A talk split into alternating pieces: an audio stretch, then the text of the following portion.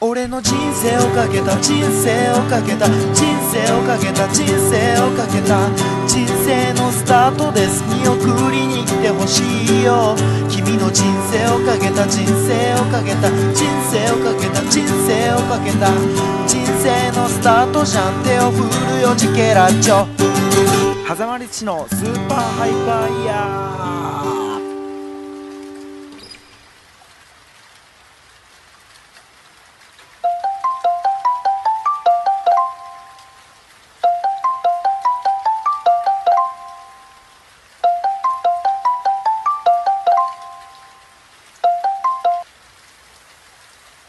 もしも し。あ、もしもし。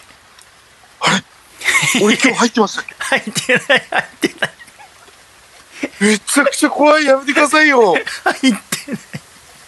ないや、もうこんな時間にやめてくださいよ、マジで。い。いやいや、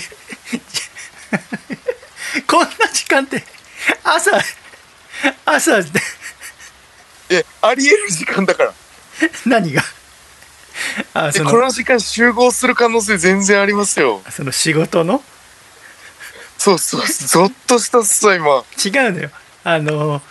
今日、あの、アコラジーの186回の収録なんだけどさ、あはいはいはい。で、朝8時からなんだけど、かさちゃんが繋がんないのよ。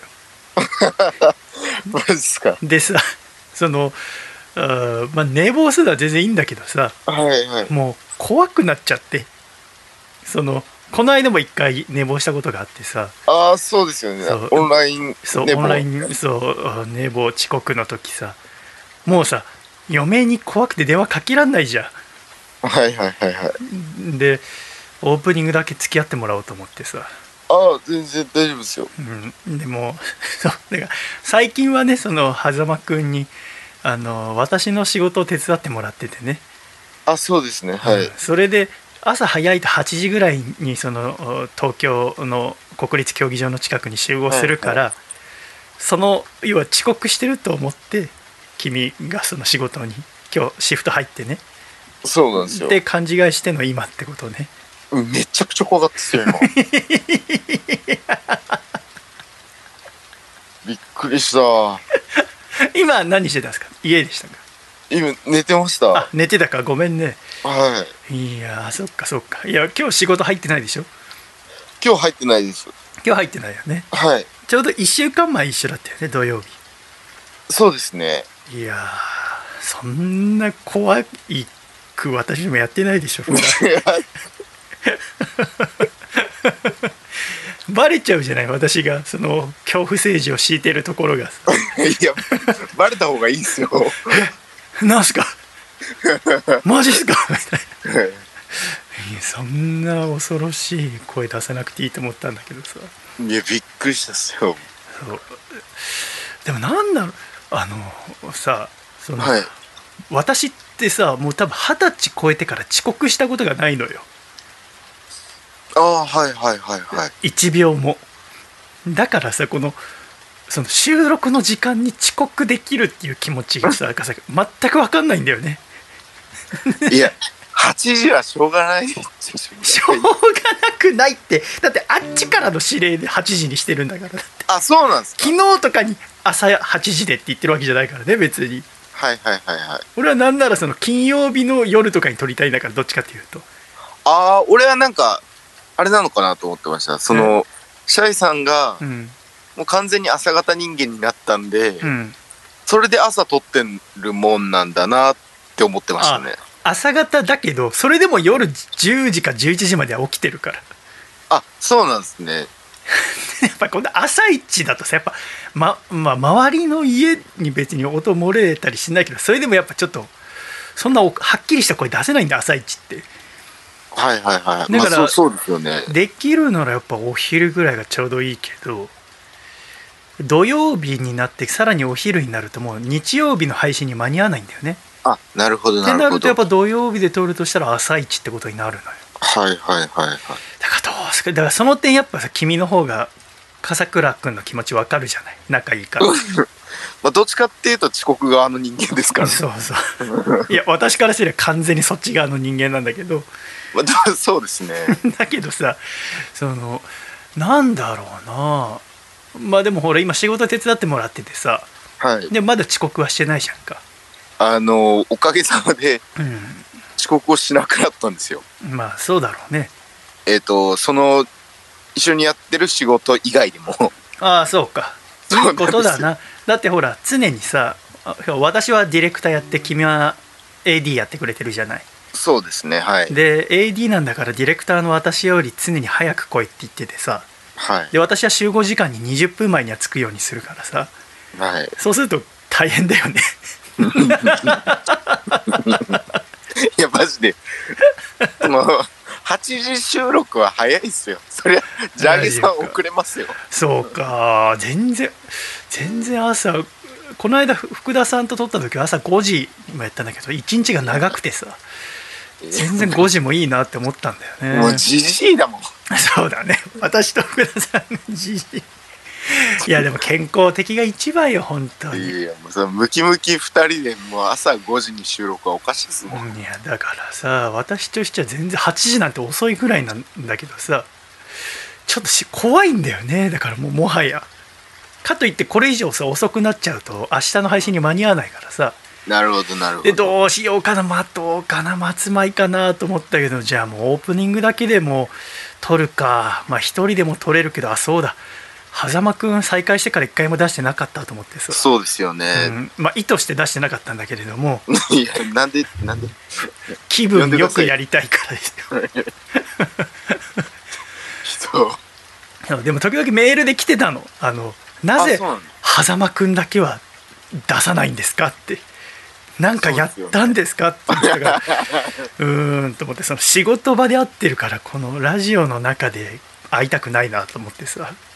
うーん、まあ、なん、なんだろう、嫌だけど、なんか、まあ、気持ちは、シャイさんの気持ちはわからんでもない。そうなんだよだからさそれもあってだったけどまあじゃあ今日は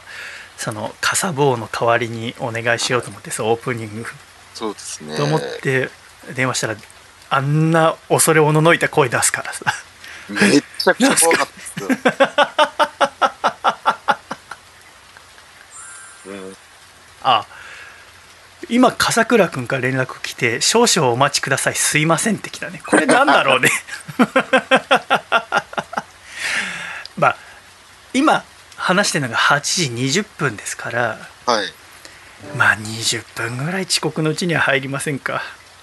いい入ります。飯かなんかか食ってたかもしれないしねまあ、お子さんもね、小さいんで、そうだね大変ですもんね。うん、だから私もさそのおなんだろうな自分が時間に遅れないからといってはい。うん他の人にもそれを強要しちゃいけないなと思ってるわけその仕事の方はダメ だよあのほら僕と君とでやってる教育関係の方のさやつそうはですね。うん恐ろしくいい待遇で雇ってもらってるわけだからさそうですね。だからそれはちゃんとしなきゃいけないんだけどこのラジオに関してはさ多少寛大じゃなきゃいけないなと思って心をさ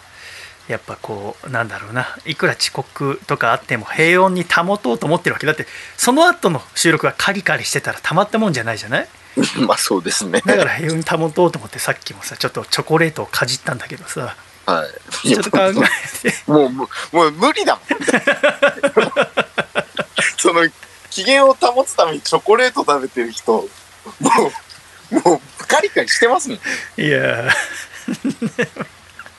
あの「ハリー・ポッター」でさはい。うーんハリーが3巻かな「アズカバンの囚人」のオープニングでさ列車の中でディメンターっていうのに襲われるんだよ、はい。でそうすると体冷やしちゃうんだけどさ芯から、はいそこにトーマス・ルーピンがやってきてさこれを食べなさいっつってチョコを渡すんだよ、はい。そしたらチョコ一口かじったら体調良くなるっていうのを中学生の時か高校生の時読んでチョコすげえなって思ったんだよねはい。それ以来私は何かあったらチョコかじるようにしてんだよ戦時中じゃない ですか。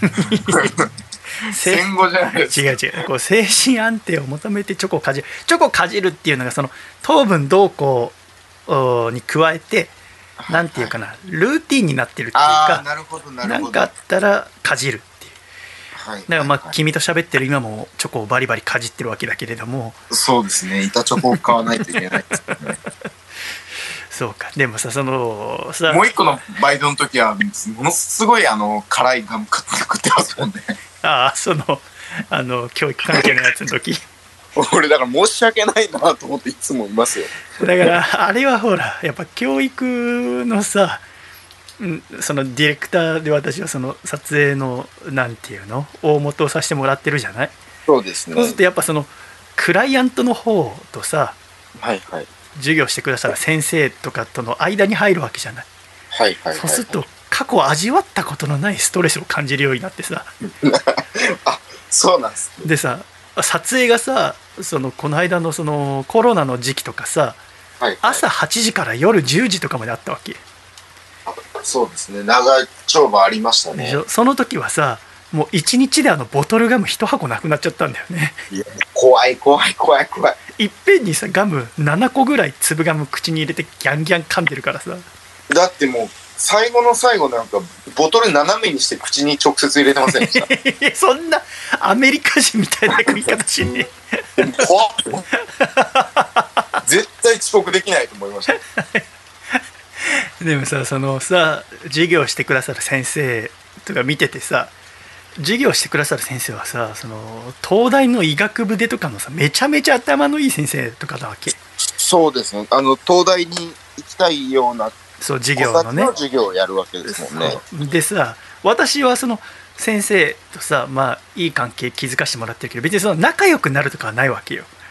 普通に「先生今日もよろしくお願いします」っつってそうですね。でそのクライアントから要求があるものを先生に伝えて、で AD の君たちに指示するわけじゃないはいはいはい。でさ時々そのトイレとかからさ僕はその撮影準備してる時に聞こえるのがさ、はいなんかんそのトイレの中で東大でのめちゃめちゃ頭のいい先生とさもうここ20年勉強なんて一切してないだろ君がさ仲良くなってる声聞こえんのよああ、あれ何なのなんであんな仲良くなれんの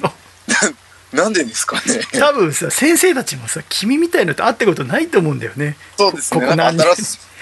新しい感じなんでしょうね。そうなんすごいん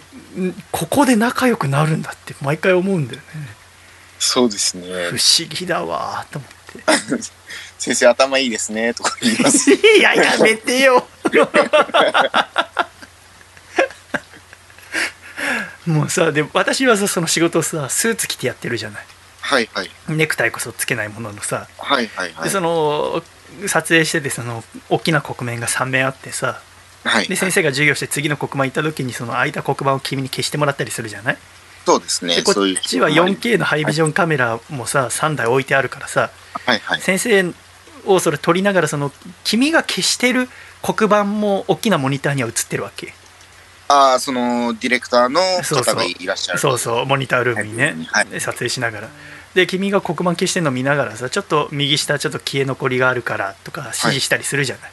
いはいはいはい。でそので君はすごく消すの丁寧だし綺麗なんだけど仕事もあーよくできてるんだけありどがとうございますあの消してる背中がさこっちのさ講師室に見えるわけじゃないはいはいはいはいあーディレクター室にさはいはい。で君はさバックプリントの書いてある T シャツよく着るでしょ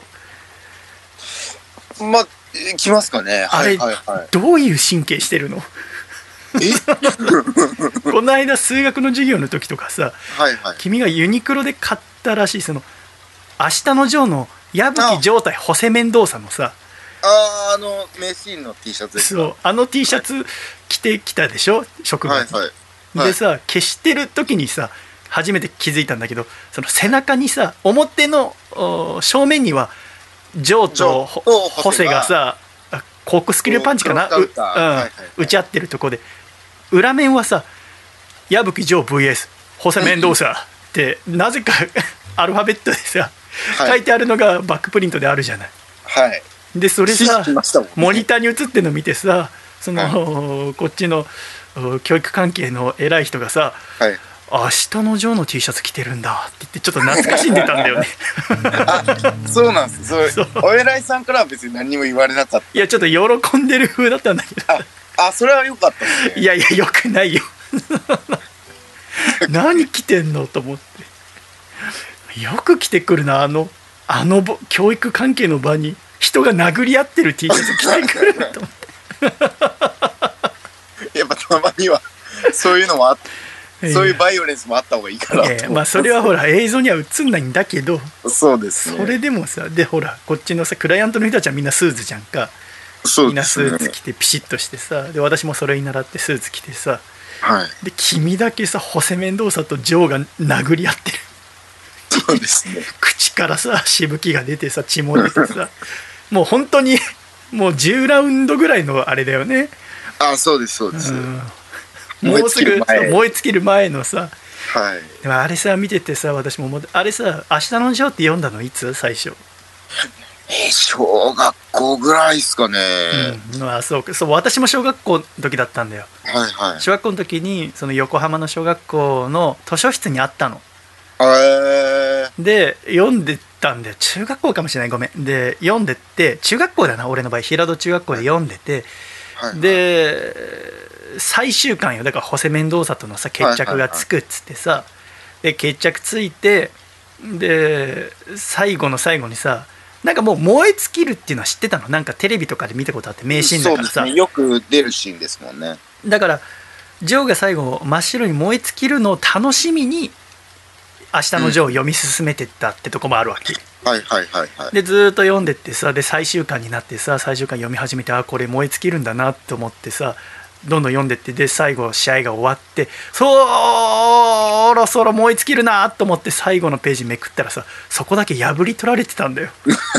誰かが持ち帰りやがったんだよ先輩か誰かがめちゃめちゃい最悪っすね、それ。だから私はいまだに燃え尽きたジョー見たことないんだよねあ見自たこと分なでいですか漫画でそう僕なんか俺、この間、俺今弟と住んでるんですけど、うんうん弟が笹塚の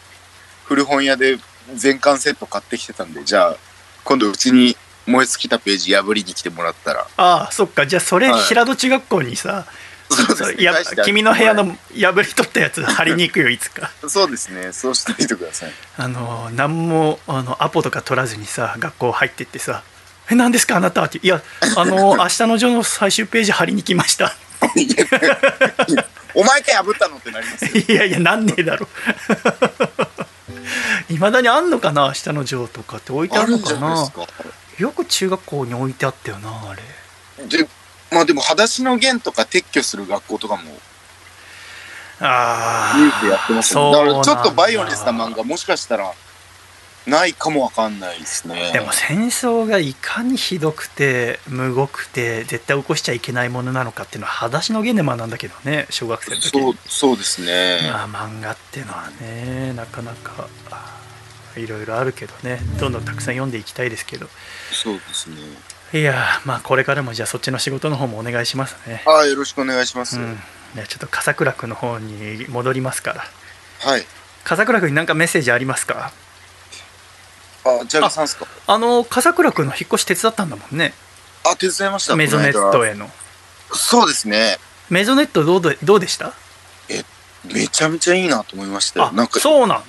うわ、夢あんなと思って。へえあそうなんだはい。はやっぱまあでも子供もねいるんでああそうだよねやっぱちょっとこれぐらい大きい場所だよなとか思いながらあそんなに広いんだ結構広いですねへえあそうかそうかねえいつかみんなで遊べるようになったら遊び行きましょうそう一緒にねあとちょっと意外とショックなことがあったんですよはあの意外とこれはもうあれなんですけど悪口とかじゃないですけど意外とジャラゲさんがああ引っ越しとか下手っていうのが あ下ななんかわかんないですけど手うんうん 意外と段取りがああそういうのできそうなのにねそうなんですよ段取りっていうのはその荷物こっちに入れてくださいとかってことそうなんですよで奥さんにもうもう戦力扱いされてないんですよジャンケさんがああ戦力外通告受けたんだ受けてるんですよあんたあっち行っててみたいな子供の面倒見ててなんかもう子供とパン買ってき てとか、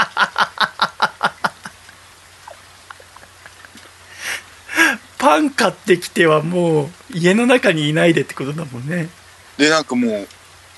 一回ちょっと掃除前のお家を掃除してたら、うんうんちょっと12匹うんあのやつが出ちゃったんですね。あ生きてるやつそそうなんですよ。はいはいまあ1回だそしねそしたら、まあ、俺も奥さんも一緒にやって、バーって掃除してたら、うんパッて出てきて、おうわーとか、それぐらいのリアクションはあ出るじゃないですか。あ平気だったとしても。あ打ち上げさん、ひやーこいつマジでと思って。いや、もひやーでう、もうなんか今まで優しくしてもらったこととか、あこう受けた恩とかが全部なくなるぐらいの、ひやーが出て、えキモーと思って。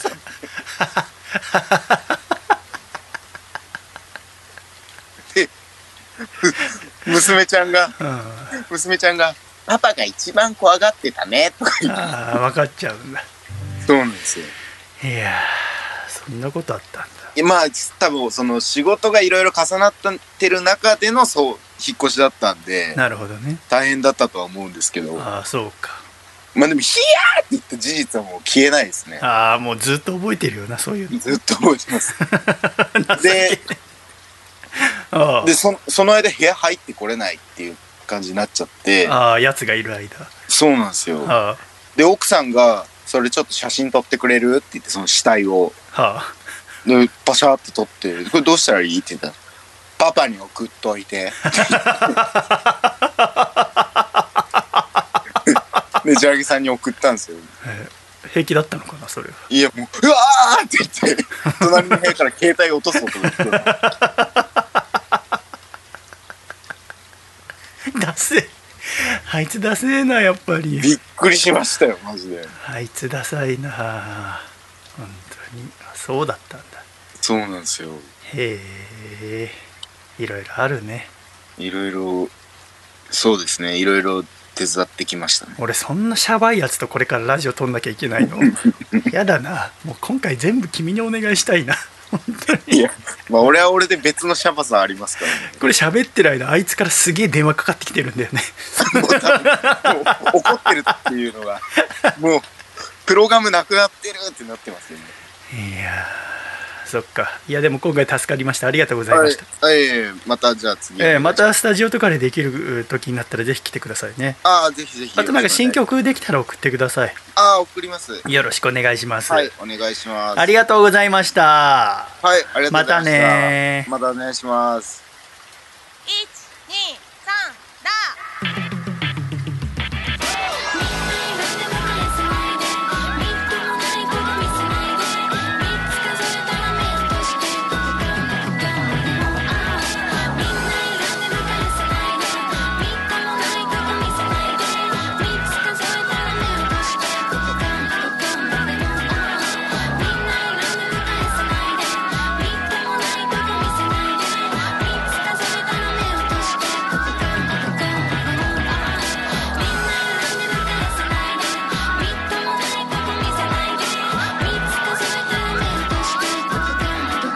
ねえあなたはいつまで私の友達のままなのどうだろう今日の勢いのまんまどうにかなるなんてどう男は顔じゃないよ優しさんなこと言ってた君どこなのさ君の元まで今行くよ来るよですよじゃないよ謝らないよへいよ毎日が辛いザ辛いじゃあさここで踊らないサタデーナイト的な寒いラップしか思いつかないしつかすまないしこの恋はエンドレス死んでもそうこの恋もエンドレス君なみそう It's my last love forever いつかなくした愛はどれだ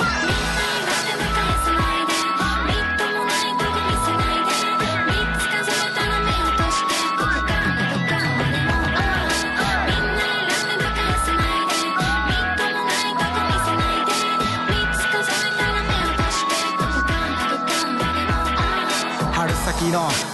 女の子ちょっと暑そうかシニアの子脱いだらいいよええよお花見の後の花火季節先取り感取りホテルで迎えた気だるい朝ノーブラすっぴんお前は What's up あらもしや元メンズメガネ越しぶらつく一物東京に溢れ出す若者の音楽知らない親父は頭ごなし論破どんなもんだとアホホ面のおっさんどんな被り心地なんだそのカツラ取ったらこの恋はエンドレス死んでもそうこの恋もエンドレス君なみそう It's my last love forever いつかなくした愛はどれだ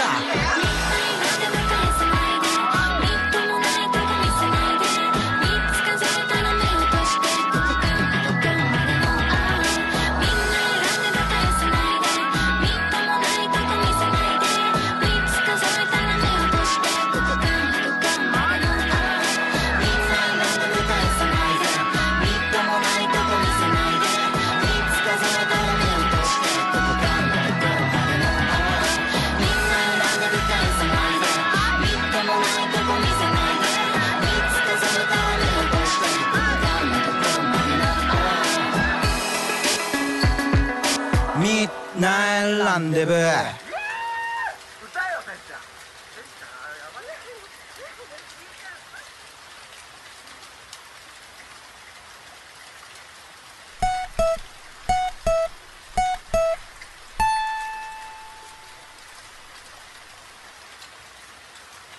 第186回細身のシャイボーイのアコースティック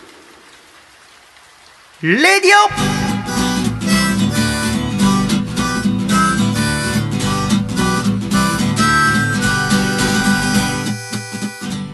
シャイ皆様ご無沙汰しております細身のシャイボーイ佐藤孝義です第186回細身のシャイボーイのアコースティックレディオこの番組は東京都江東区門前仲町にあります私の自宅からお送りしてまいりますこの番組の構成作家はこの方ですどうも、構成作家の笠倉です。よろしくお願いいたします。笠倉ん。さんよろしくお願いいたしますお願いします。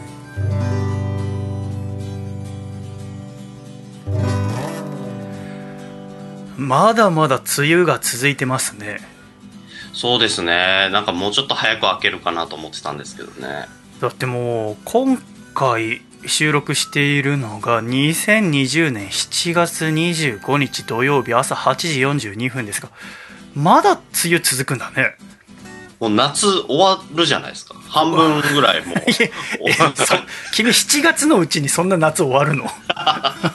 でも分からんでないのはやっぱさ夏休みが始まってさ小学生の時とかはい。やっぱ一番7月が楽しかったもんねそうですね。まだこう、あまりもあるし、そうそう日数。もう無限にまだ続まくだと思ってるからさ7月の間は余裕だなと思ってたからこの時期なんてもう一番楽しい時期じゃないですか。そうよねだけど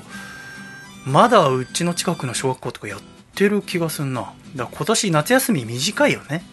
そうですね。ねえだか本ら当多分 2, 週二週うん間あるかないかぐらいっってていうね。聞くよねそっかと思ってさこう今月最後ですからねアコラジも配信されるのが7月26日ですから7月終わんのかすごいねそうですね。ね、梅雨前線がいつまで停滞するのかと思いますが8月入ってどっか行きたいとかあるん ですかいやーもうでも出かけれないなっていう、まあそう、正ね、直正直そっちのモードになっちゃってるっていうのはあるんですよね怖いなんかのがだからほらね東京 FM でメイン作家やるようになって、これで自分が行けなかったらと思ったらね怖いもんねそうなんですよね娘も小さいしっつってまあなんかあのあそうなんですあの先日西田というかうちの妻がうんうちの妻が誕生日を迎えたんですけどおめでとうございますメール来てたよ西田さん今週お誕生日おめ来でとてうごましざたいねますそうですねはいあこれはちょっとすごいと思うちょっと気にしていただいてって感じなんですけど今週その時とかに、うんなんかどっか行き行けたらなと思ってたんですよ最初うんは、うんうん以前僕の誕生日の時になんかサプライズで旅行みたいな感じだったんですよへえへえそれを妻がしてくれたんで僕は今度やろうかなとかって思ってたんですけど、んやっぱそれも叶わずまあね近場に食事に行くみたいな感じにはなっちゃいましたからね、まあね私の祖母もほう今月お誕生日でで私は行けないからお母さんが代わりに栃木行ってくれたんだけど、その誕生日プレゼントに掃除機買ってあそれおばあちゃん喜んでたねあ会えないっていうのがねそうねでありもますもんね高吉にこんな立派なもんもらえるなら長生きするもんだわって言ってたけどああそれはね嬉しい掃除機でかと思って毎年ちゃんとしなきゃなと思って こんな喜んでもらえるなら嬉しい掃除機でこんな喜ぶ人初めて見たん でいや本当に嬉しいよっつって今の掃除機20年ぐらい使ってたからさつってさやっぱ一個大人なんじゃないですかその家電をこうっていうのもあなんあかだそうね大事かもしれないですね家電を送るってまあ、家電を送ったの初めてだったけど、まあ、一番実用性が高いっちゃ実用性が高いわけだからねそうですよねそうだねなかなかそうだね自分で掃除機って安けりゃあ5,000ぐらいであるからさはいなかなかそう高級なの手出さないかもしれないから自分だとねもったいないとそ思うっでてすよねだからそれえーちょうどだから買い替えたいと思ってたところにはまったんだろうけど、うん、喜んでもらえて嬉しかったなと思って、うんえ嫁さんにじゃあプレゼントはな何したんですかそのああえっ、とまあ食事で言うとまあいい焼肉屋さんに行へきましえていいね焼肉あおはようおはよう5歳 でそこでこう食事が終わる頃にちょっとコスメをプレゼントさせていただきましたねあ美容コスメそうなんだですねはいへえあの娘ちゃんがもうそのかあこのラジオに入ってくるのが慣れちゃいました ねもうちょっとそうなんですよね 自然に当たり前のようにあのイヤホンをねそうだね出してやっぱあの私もさ一回身構えるんだよねあの話す内容とかもそうだしさ収録的にも綺麗やっぱ綺麗に載せたいっていうのがあるからさやっぱさ我々以外の人に出てもらう時はねそうですね声とかもね音とかパパ、 はいはいこちゃこちゃ大好きですかちゃんさまたさ今挨拶してまた後で登場してくるお前今娘の名前言ったろああしまった 名前名前言ったらダメなんだったわごめんねなんかさあの「おはよう今日も可愛いねおはよあうおはよう」ラジオってさなんか変な文化があってねラジオの中の名前があるのラジオネームっていうんだけどねシャイはシャイっていうのがラジオネームなの本名は佐藤っていうんだけどねパパ髪の毛切ったんだよお風呂の中全然あー聞いてないなもうラジオどうでもい いねでもパパのさパラパジオの名前知ってるでしょ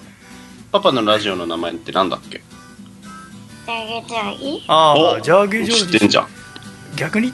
娘にいつ教えたの自分のラジオネームいやなんかいつからかわかんないんですけどあ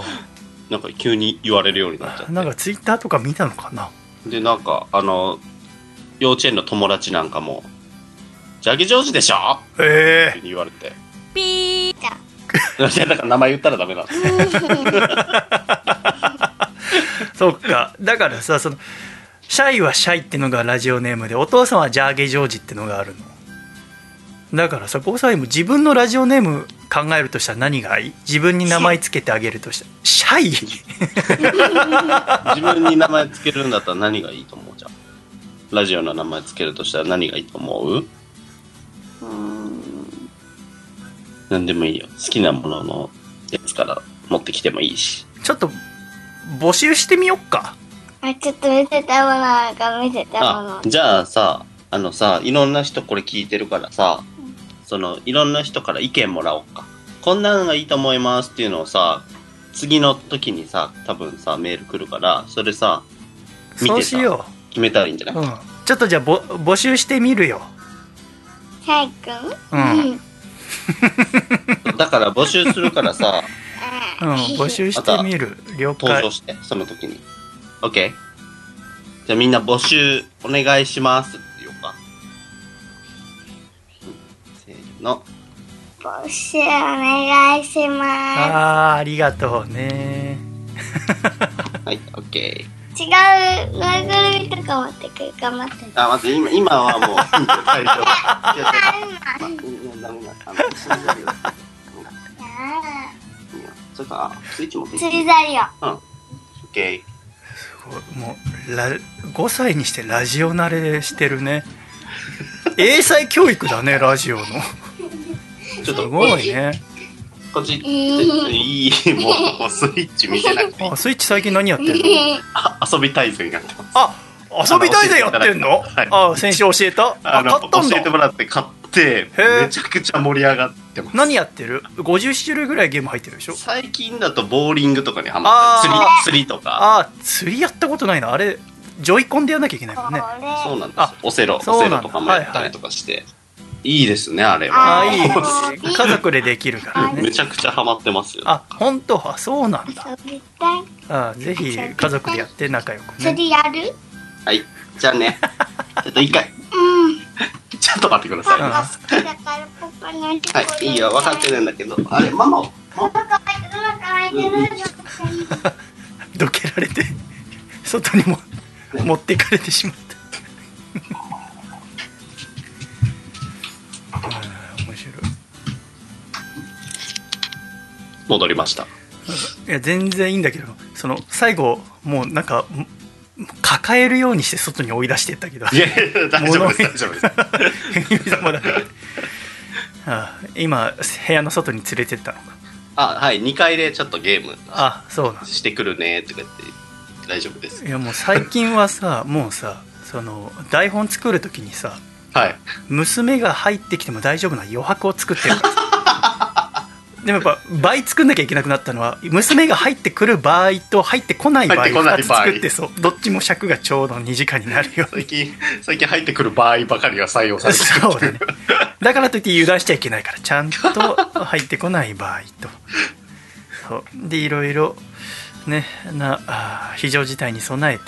仮に君が寝坊してきた場合もいろんなバックアップ体制を整えながらやってますから完 全に何の心配もせずに寝坊してくださいいやいや、刺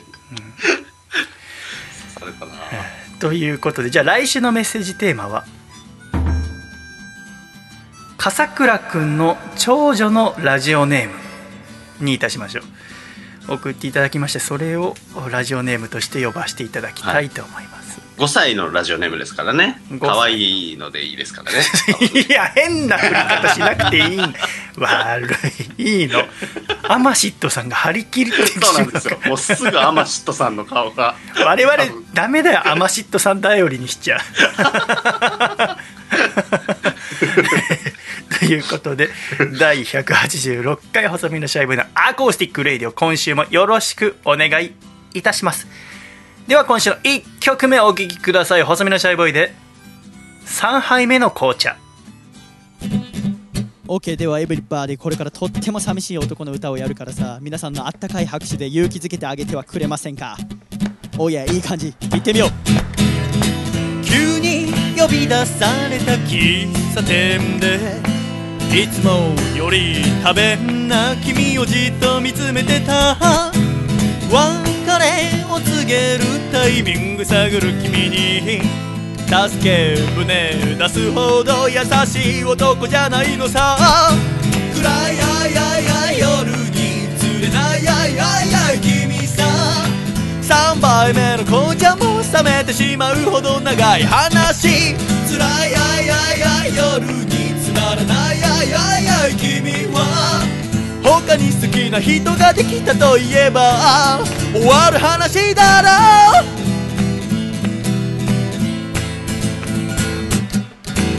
二人が出会ったこの喫茶店で恋の終わり告げられるとは思わなんだなコーヒーが飲めない僕ら決まっていつも紅茶分け合いながら愛を育ててきたのだったね嘘はやめておくれ本当のことを言ってよ今さら引き止めたりなんかしないよ好きだよ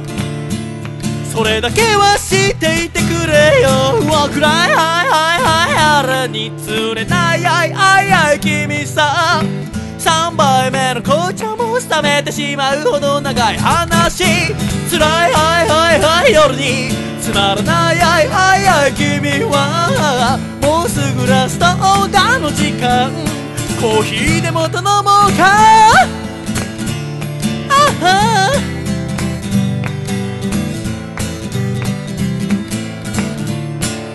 暗いはいはいはい釣れないはいはいはい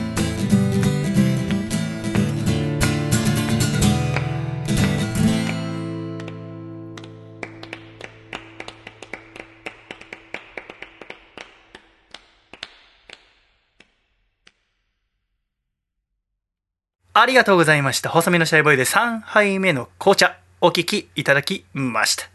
では、ジングル大阪府ラジオネームモリティザルティさんからいただいた細身のシャイボーイがお父さんと仲直りする方法お父さんん何動物と森に集まろうだっていやみんなが集まってるのはゲームだって分かってるよねお父さん細めのシャイボーイのアコースティックレディオ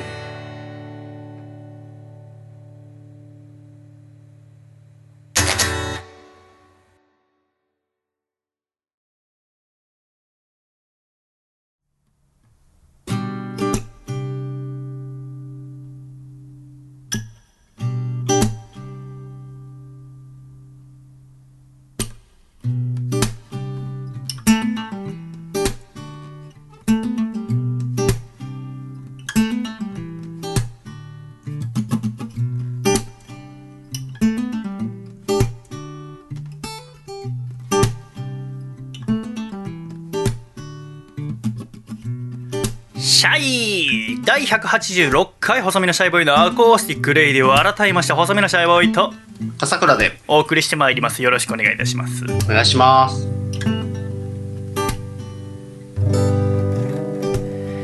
すごいよなもう子供が立派にラジオで喋れるもんなそうですねだからこのまま育ったらもう立派なラジオパーソナリティですよ 天下取れますよこんな自然とあの訓練され ている 漫画で一番かっこいいパターただ喋っているだけと思ったら実はンそう実は小さい頃からもう叩き上げられてた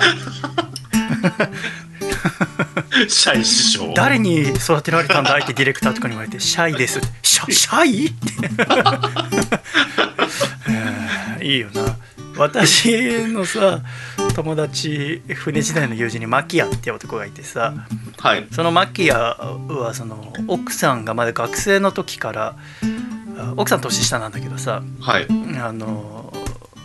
大学院生の時だからデートは週末になるわけよね。はいで週末のデートの時に車乗って毎週アコラジオ一緒に聞いてたんだっああはてんで、えー結婚してで今週の初めにね子供が生まれたんで女の子がいめでたいなと思ってさ、うん奥さんはラジオネームこたつむりさんですこたつむりおめでとうと思ってさああおめでとうございますでマキアもだこの1週間休み取ってたらしいんだけどやはっぱいこの状況だから、その出産とか立ち会えなくてああそっかで奥さんまで入院しててちょうどだからこれ配信されてる頃に退院して帰ってくんじゃないかなっつってて、うんうんうんあうだんからあこの1週間があ一人で過ごす最後の1週間だよってマキアが俺に言ってきてうさわはいそれ聞いていやこの先奥さんと娘に捨てられたらまた一人にいやいやいもやういつでも戻れるよと思って気を抜くなよと思ったんだけどさすがにそれ言え言えなく いてやさ言えないです言う必要ないと思って言わなかったんだけどここまで出てきてたけどさ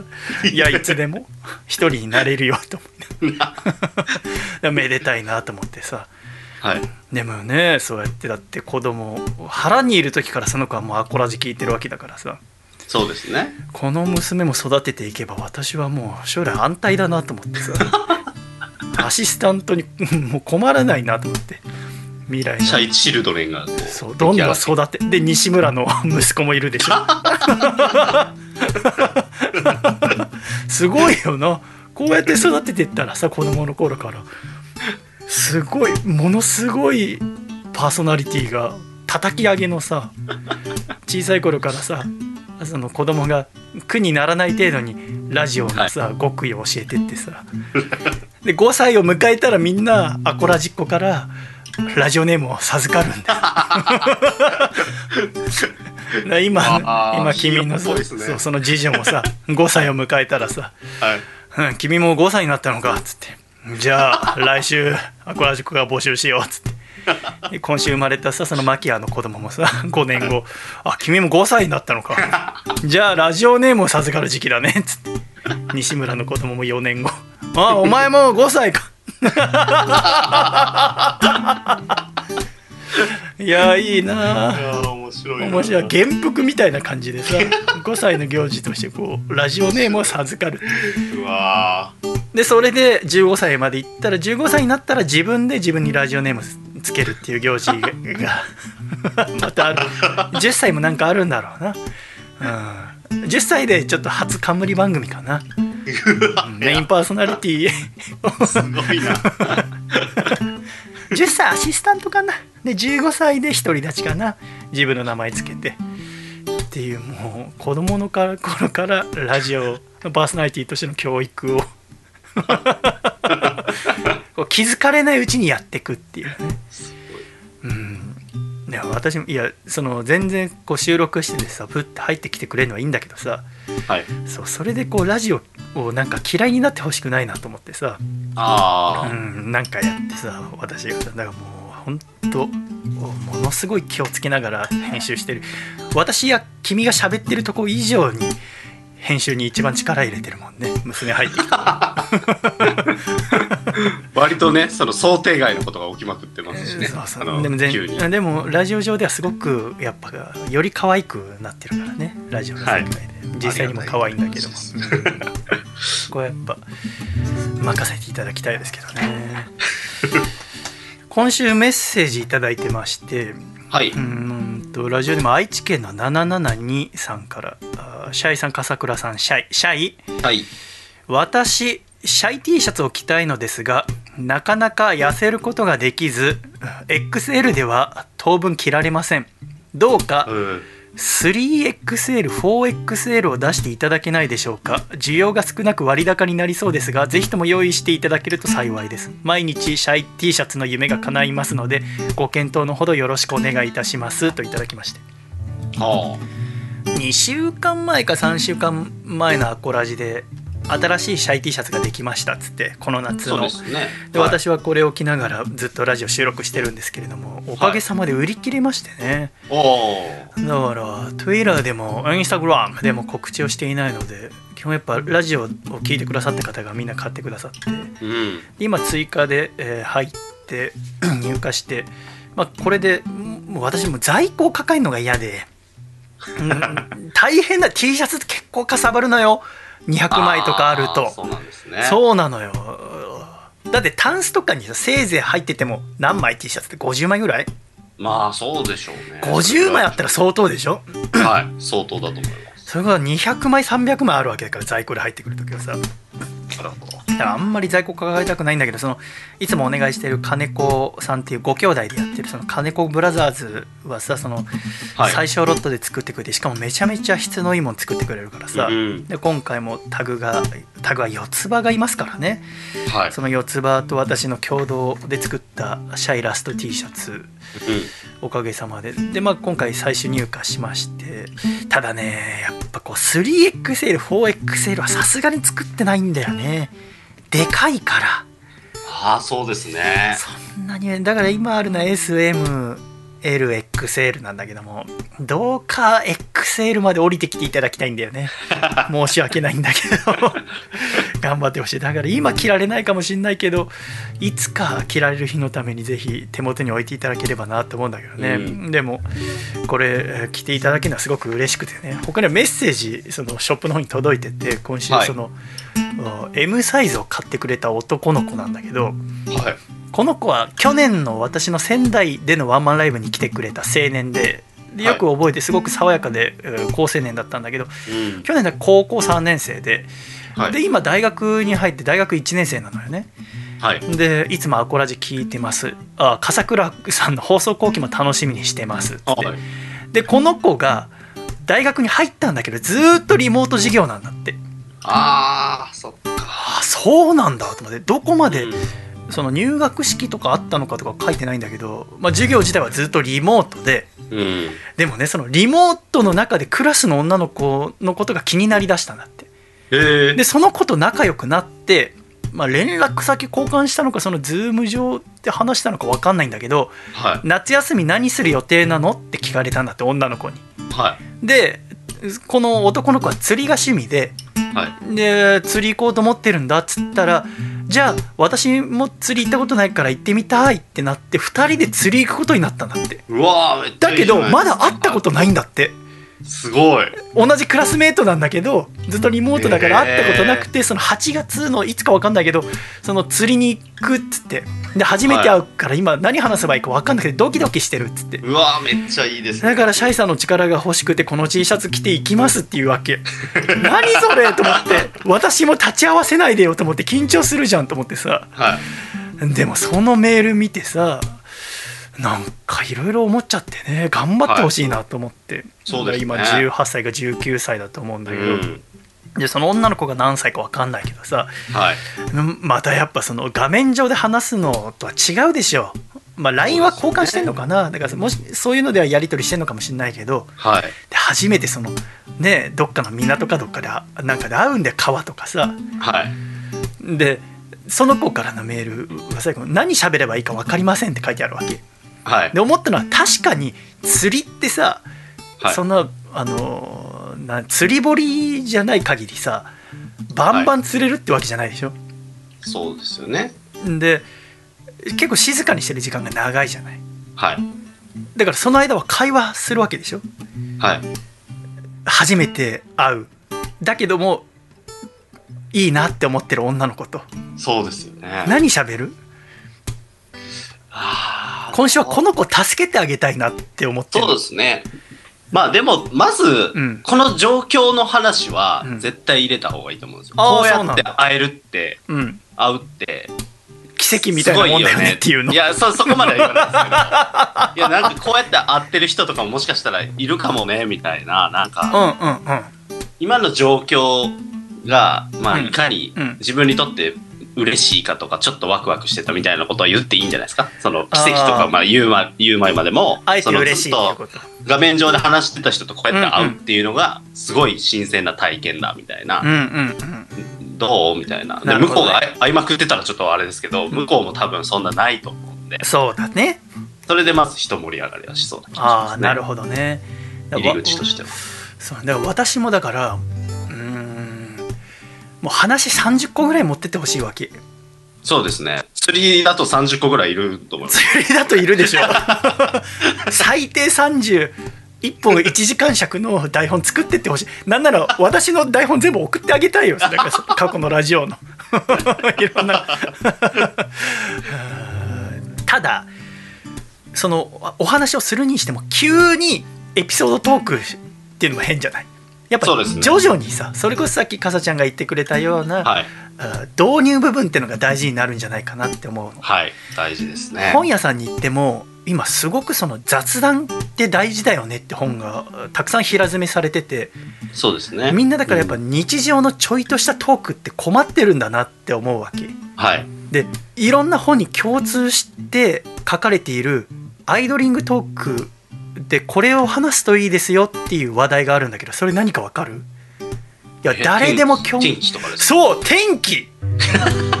はい。どの本もその導入部分と して「天気がいいよ」って書かれてんの。はい。キングオブ話の入り口は天気なんだよ。はい。天気ってそうなんだね。うん。入り口としていいんだね。そうですよね。天気。だから私それを本読んで思ったのははい。私そのあまり人との雑談に困ったことがないわけおしゃべりとか苦手なのに。ではい気づいたのは私その船の学校に行ってたからはい。で私エンジニアだけどエンジニアも最初の1年間とか2年間は航海士の勉強もするの。ああ、なるほど。で航海士はさ天気が大事だから天気の勉強もしたのよ。うん。だから天気の話題の話になった時にあんま困ったことがないんだってことに気づいたの私話下手なのにで初対面の人なんて苦手なのにあんまりその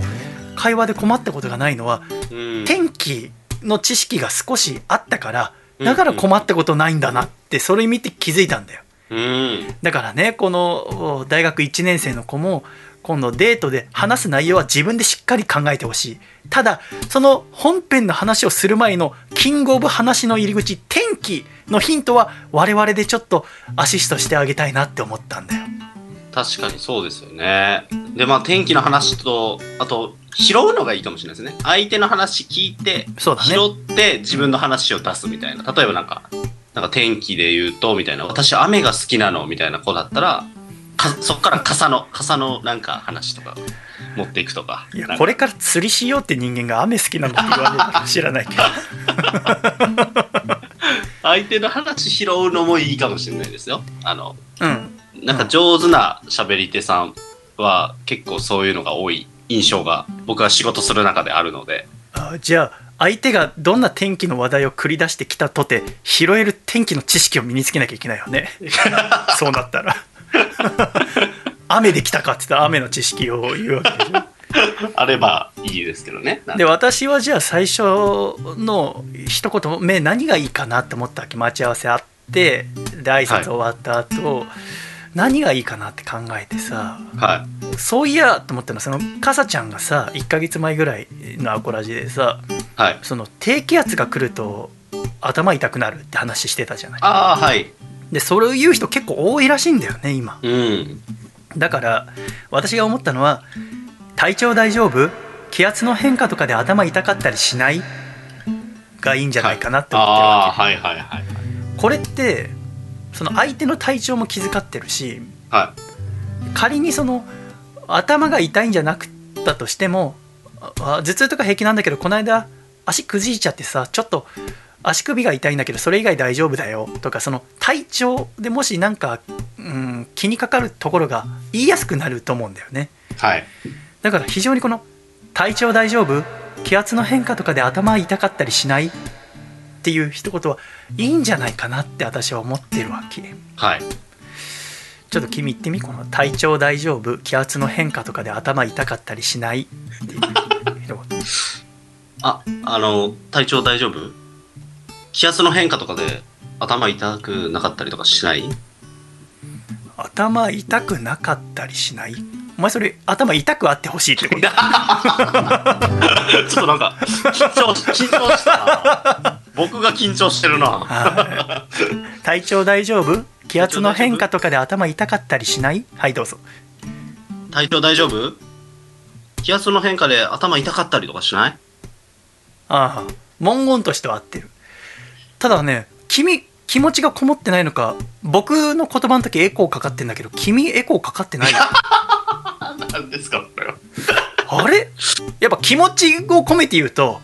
別に僕が編集で作業してるとかじゃなくてエコーって勝手にかかるんだよ、ラジオずっとやってるとまあ多分関西弁だと気持ちこもるかもしれないですね。ああほんとちょっとやってみ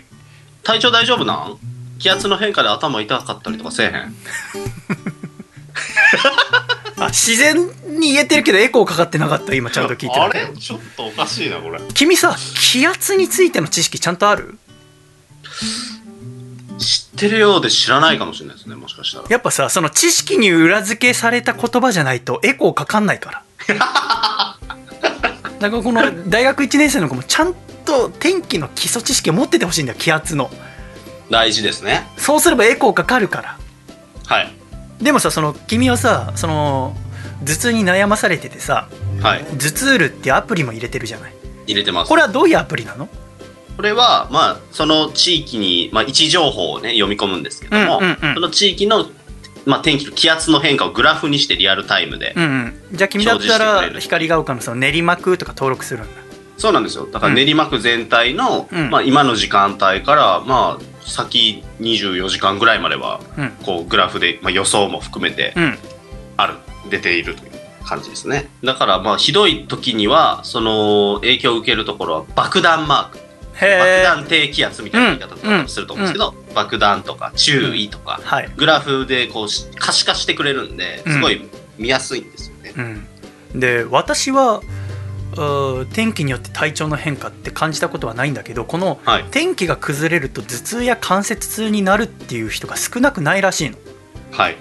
や私たちの体が気圧の変化に敏感に反応してるんだよはい。そんな天気とか気圧っていうのを理解することによってさっきの「体調大丈夫気圧の変化とかで頭痛かったりしない?」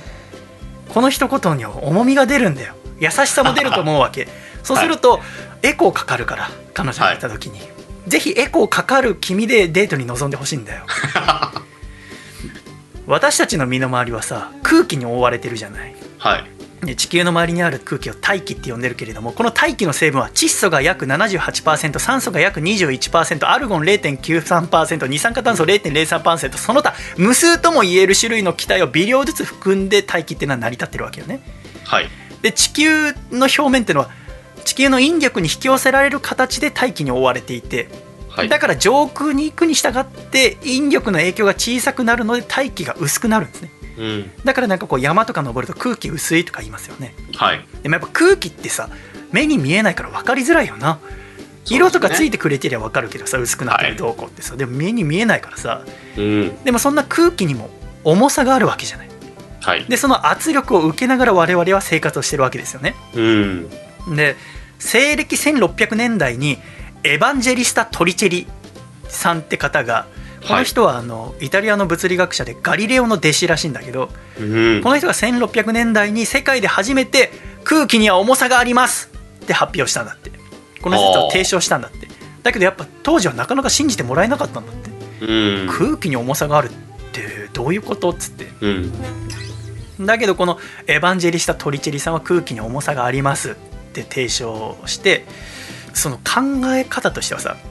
水の中にある圧力を水圧って言いますけど水圧はすごく分かりやすいですよね、はい。じゃあプール入ってさ今年プールとか行く予定あるないですね、今のところ。ないよな、はいプール行きたいわプール深く潜れば潜るほどさ体にかかる水圧って大きくなるちっちゃくなる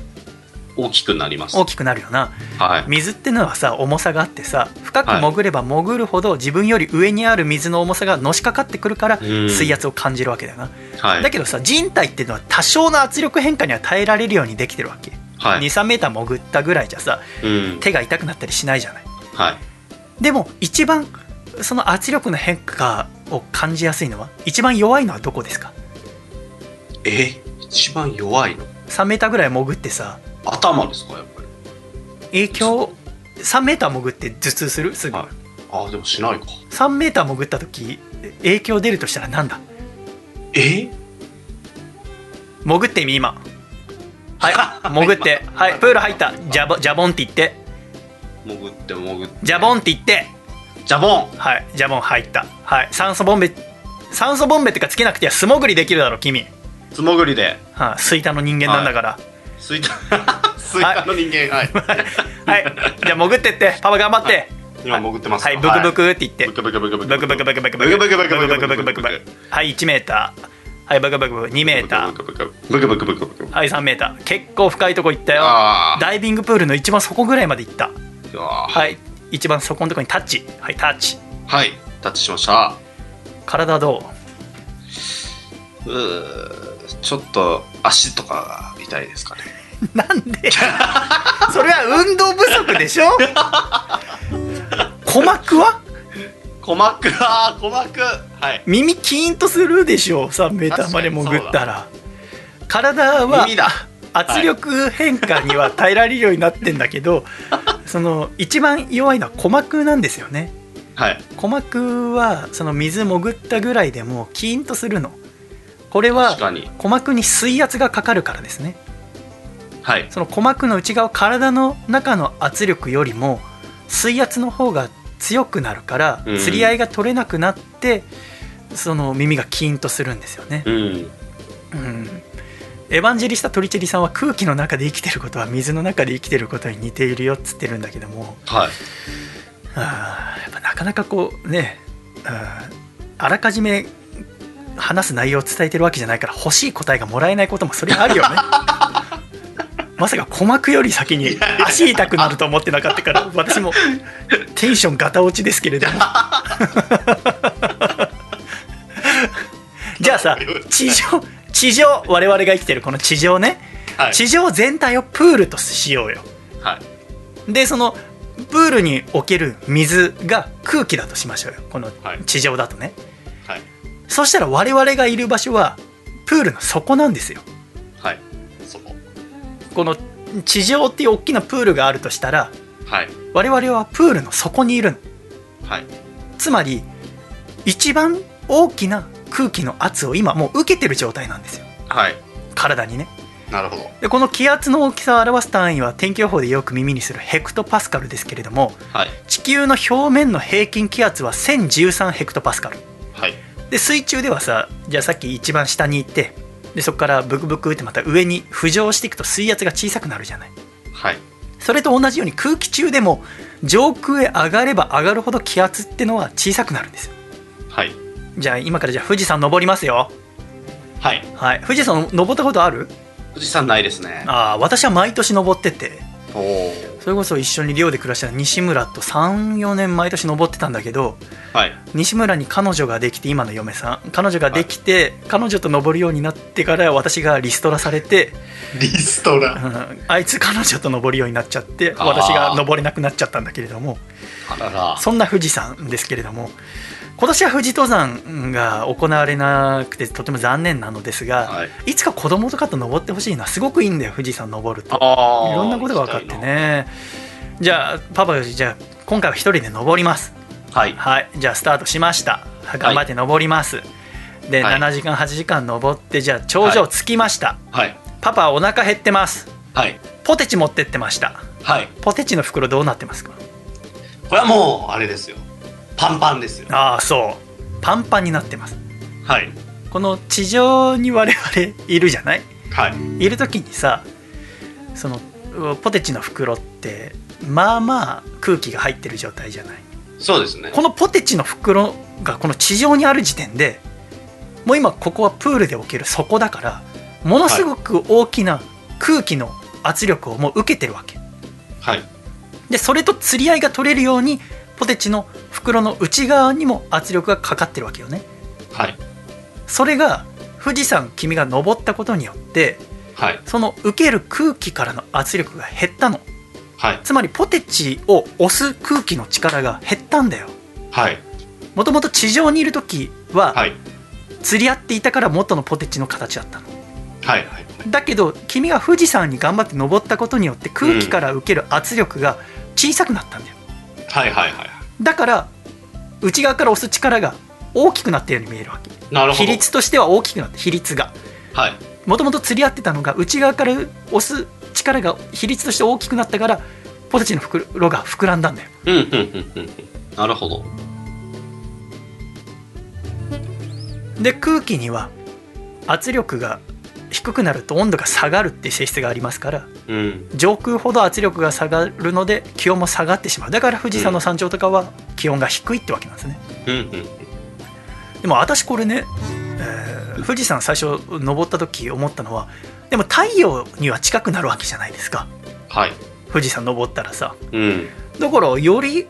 山の上の方が暑いんじゃないのって思ったのはいでもさ地球と太陽の距離ってさおよそ1億5000万キロあるわけはいそこをさ4キロほど近づいたからって別に変わんないよねっていうまあ大差はないんでしょそううそうね多分そのだって1億5000キロにおける4キロなんて、まあほんと合ってないようなもんだからそうですよね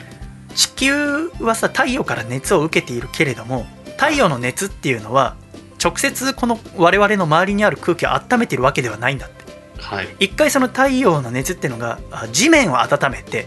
その照り返しの熱で空気を温めるっていう仕組みになってるんですねうんうんだから大気は地面に近い下の方から温まるってわけなんですはいだんだん気圧について分かってきましたもう頑張ってもう今少しだけエコーかかるぐらいにはなってきてると思うからおしっかりエコーに向けて頑張ってくださ いじゃあ低気圧高気圧の話に行きますよ、はいさっき言った通り地球表面の平均気圧は1013ヘクトパスカルはいで周りより気圧が高いところが高気圧と呼び周りより気圧が低いところを低気圧って呼ぶんですってうんうんうんつまりじゃあかさちゃんが今いるその光が丘スタジオはいの場所が1000ヘクトパスカルってしましょうよはいで周りが950ヘクトパスカルだったら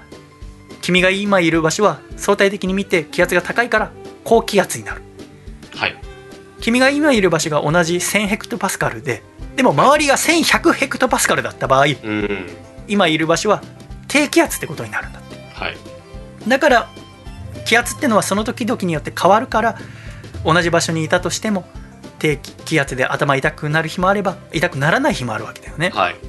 じゃあ低気圧と高気圧そもそもどうやって発生するんですかっていうとキーは気温らしいんですよねう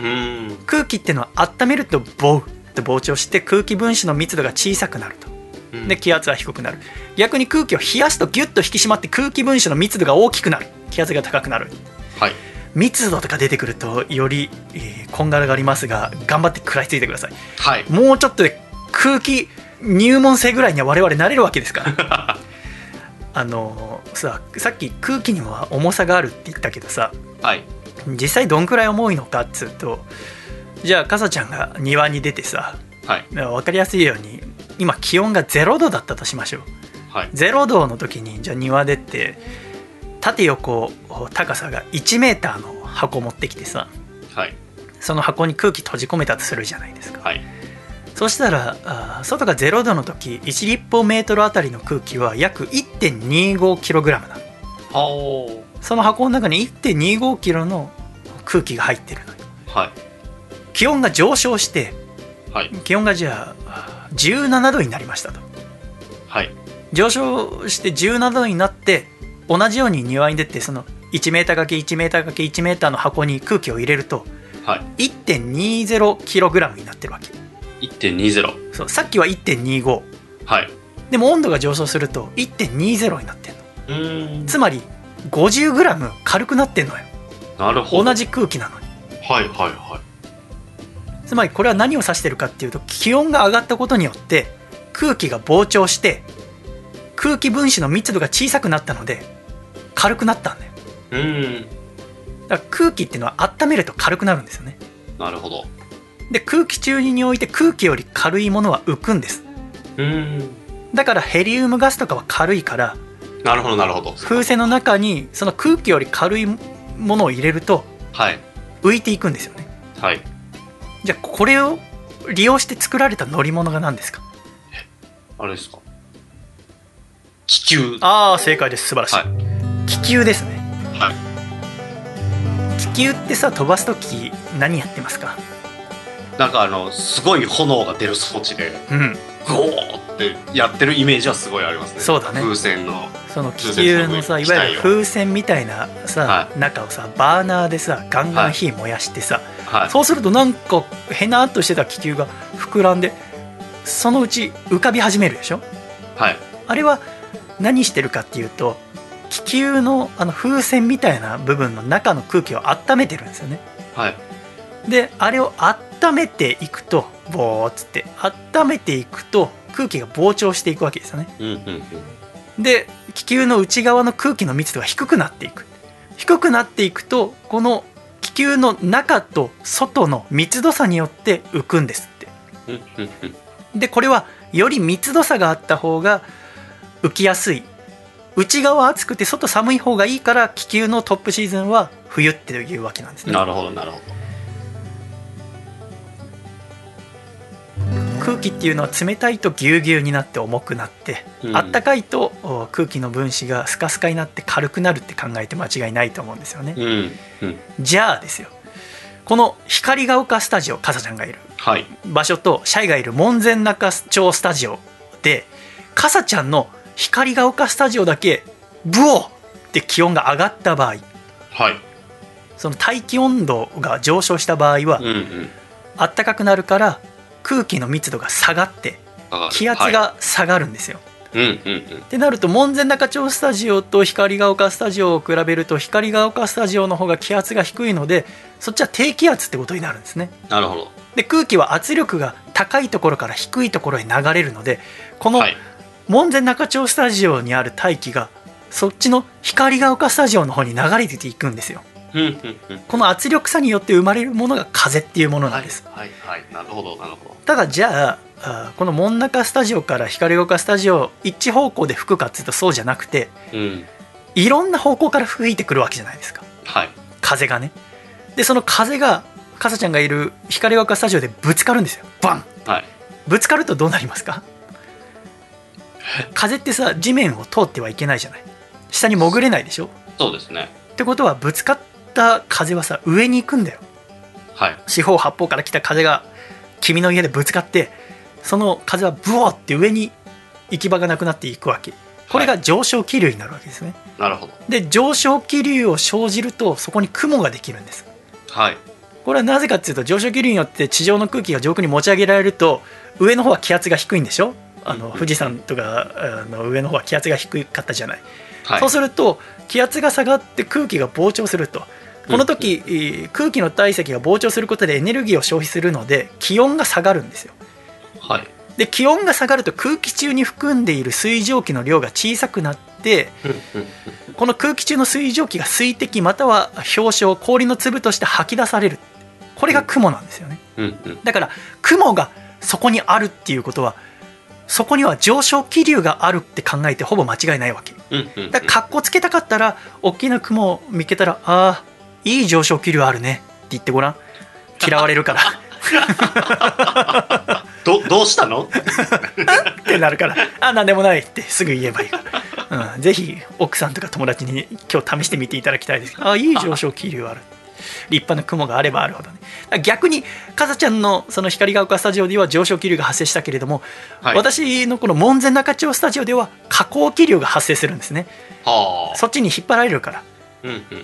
うん。だから上空から地上へと引っ張られる風を生じるために雲が消えてシャイスタジオは天気が良くなるんです、なるほど。うん、でもさデート中ささっきさその雨がどうこうってかさちゃん言ってたけどさはい。遠くにさ黒い雲見えてきたらどう思う釣りしてんのにあ、もう最悪だって思いますね。なんで最悪だって思うんですか雷雨雷雨が来るんじゃないか。雷とか雨とか。なんでさ黒い雲見ただけでさ我々はさ雨降るなって思うんだろうなはあ。なんでさ全然雲はっいてあれ黒いの、そういうな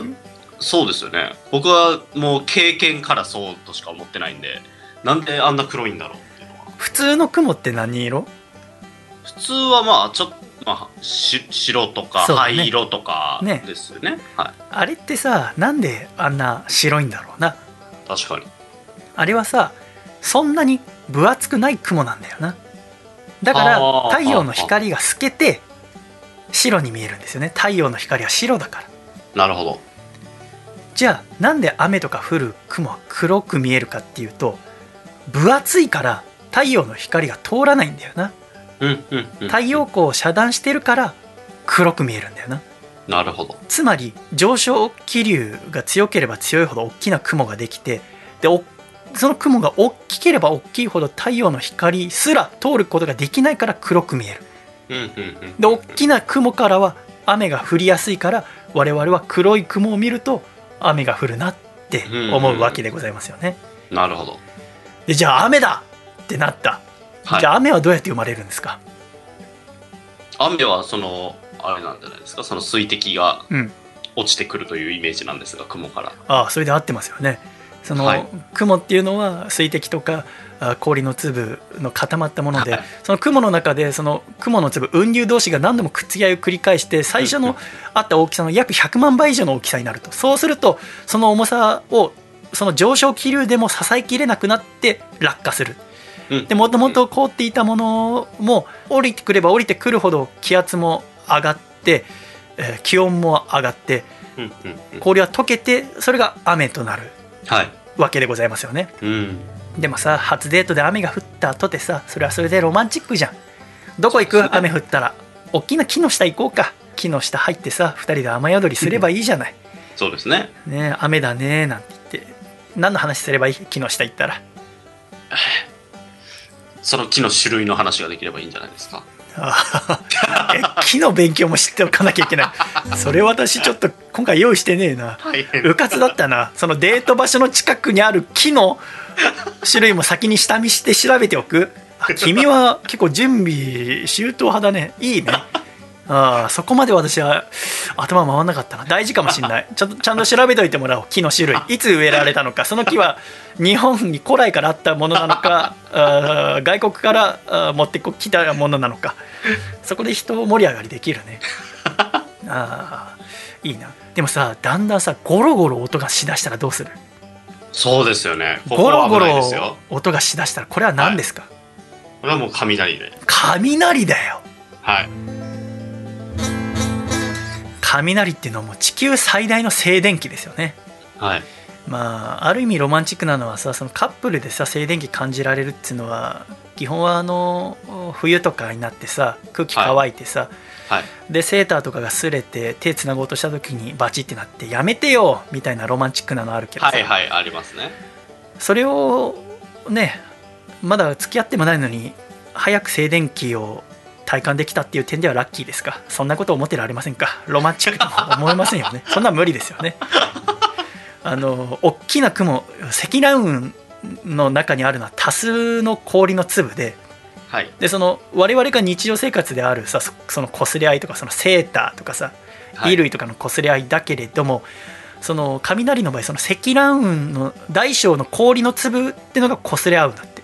なるほど。他には割れたりしてその時に静電気が起こるんですってうんうんうん。で空気ってのはさ電気を通しにくい物質じゃないですかはい。部屋でこうやって暮らしててもさ電気が通るの感じたこととかないじゃないですかはい。だけれども雲の中で静電気がたまりにたまって電圧が大きくなると無理やり空気中を電気が流れてしまうこれが雷なんですってうん。なるほど。でその電流っていうのは空気の中でも少しでも流れやすいところを探しながら流れるためにそのためジグザグした形状になるんですってうーん。でその雷もその雲の中でうん電流が走るものとうん地上に落ちていくものがあってその地上までその電流が流れるものを落雷っていうわけですよね、うん。でこの電気の流れにくい空気中を強引に流れるためにえー大量の熱が発生して空気の温度は一気に3万度ぐらいになるんですってうんでさ3万度ぐらいになると空気は温められると膨張するんでしょはい。でその膨張する時にものすごく激しく振動するんだってうーん。空気って振動するとどうなります我々のこの声っていうのも空気の振動によって聞こえてるわけでしょそうですね。ってことはさものすごいでかい音が鳴るんだよなうん。 3万度ぐらいになって空気が温められて膨張してそれによって空気が激しく振動するのであの大きなバザーンって音が鳴るわうけんうんうんね、うん。で落雷っていうのは時に人命すら奪うことがあるじゃないですか、はい、そうですね。じゃあ雷に遭った時はどうすればいいかっつって速やかに頑丈な建物の中に入るか車の中へ避難するうん。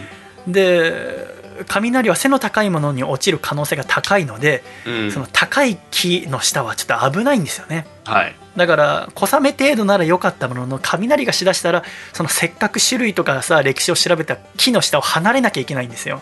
そうですね。だから心苦しい。なあ頑張って調べたのにさはい。あーだから雷がしだしたら今すぐそのお木の下を離れてくださいで頑丈な建物の中に入ってください、ただもしもうー建物が何もなかったりした場合はあー木の近くにいるとそのうー木から周りのものへ再放電することがあるからはい。木の近くを離れて、えーもうしゃがんじゃうでしゃがんで、うん、足を離してると片方の足から入って心臓を通って片方の足に抜ける可能性があるから足をピタッと閉じるなるほど。そうすると被害は足だけでいい済むって本に書いてあったんだ けど足だけで済むって何って思う怖い 怖い怖い。だから痛くない。働きたくないようなで、えー耳を閉じておくあのものすごい音がして鼓膜が破れてしまうから鼓膜を守るために、うんみ足を閉じ て耳を手で塞いでおくっていうのがあるわけだけどまあねあの建物の中入るのが一番ですね頑ま丈あなそうですね。うんうん雷が起こる日数日本一っていうのはうん亜熱帯の那覇を上回り石川県の金沢市が一番多いんだって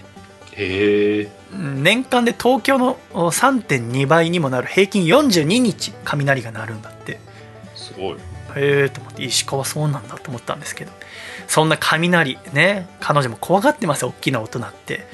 ああ今日のデート失敗かなせっかく初デートなのに彼女怖がっちゃってるよはあと思ってたら雲がやがて、えー通り過ぎ青空が見え太陽の光が差しそこに現れたのは何ですかえ雨が止んだ雨上がり太陽の光差した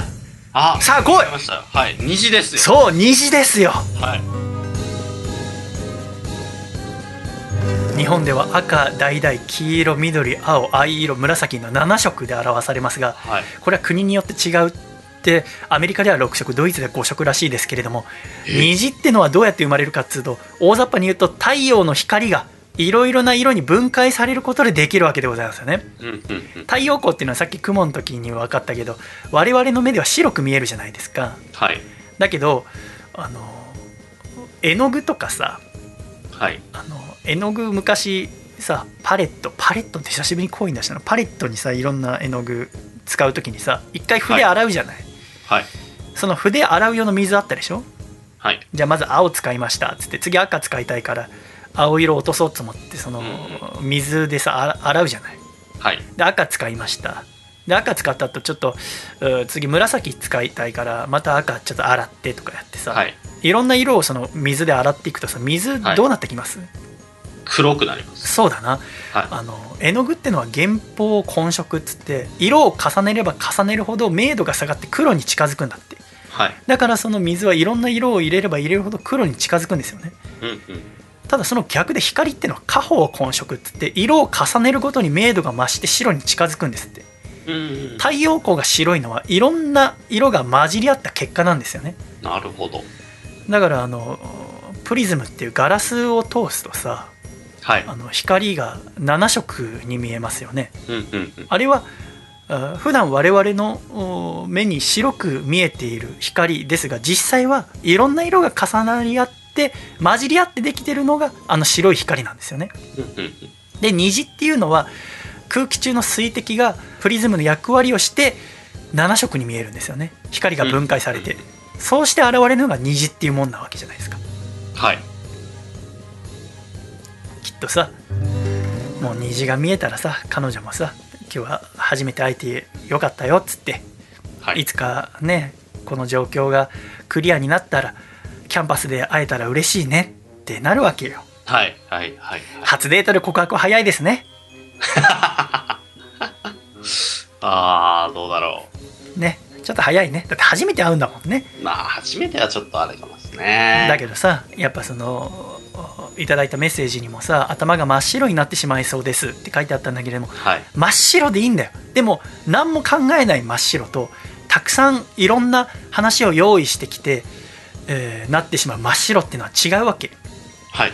たくさん頑張って準備をしてその人がどうやったら楽しんでもくれるだろうどうやったらあ体調悪くなったりしないだろうっていろいろ考えた末の真っ白っていうのはさ彼女にもきっと伝わると思うんだようんうんうん。そのデートが終わる時にはさ恋のプリズムが現れてさその真っ白がいろんな思いってのが重なり重なって下方混色色を重ねるごとに明度が増して真っ白になったんだなっつって彼女はきっと今日楽しかったなっつって帰るよあだから頑張っていたくさんの準備をして楽しんでもらえるようにそして自分も楽しめるように初デート8月頑張ってねっていうのがシャイからのメッセージでした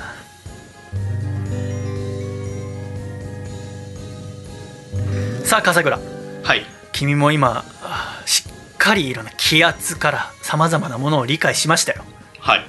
さあ準備はいいですかそしたらあ「体調大丈夫気圧の変化とかで頭痛かったりしない?」ですはいどうぞ体調大丈夫気圧の変化とかで頭痛かったりとかしないあー素晴らしいエコーかかりましたおめでとうやったー。 やったぞ。君の言葉に重みが出たんだよいやー考えて考えての、うんやっぱりしっかり言わせていただきました、あー素晴らしい知識を得た上での、はうんやっぱ言葉の重みが違うよい、私もデート成功してほしいんだけどまさか私から恋のプリズムっていう言葉が出てくると思わなくて、ちょっと気持ち悪くて引いちゃってるんですけどちょっとそこはあの笑っちゃいました私も気持ち悪いこいつと思って ってしまいましたがいいデートになることを願っております頑張ってください頑張ってください。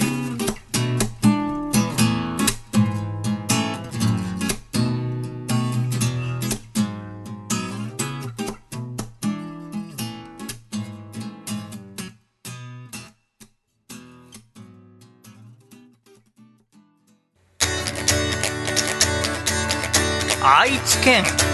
ラジオネーム内藤隼人さんからいただいた細身のシャイボーイがお父さんと仲直りする方法お父さんさっきから「ハッピーバースデートゥーユー」を「ハッピーバースデーツーユー」って歌ってるけどそんなことじゃ梅雨は明けないよ細身のシャイボーイのアコースティックレディオ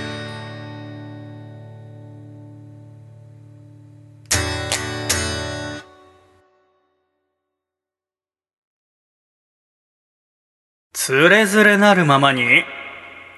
アコラジライフ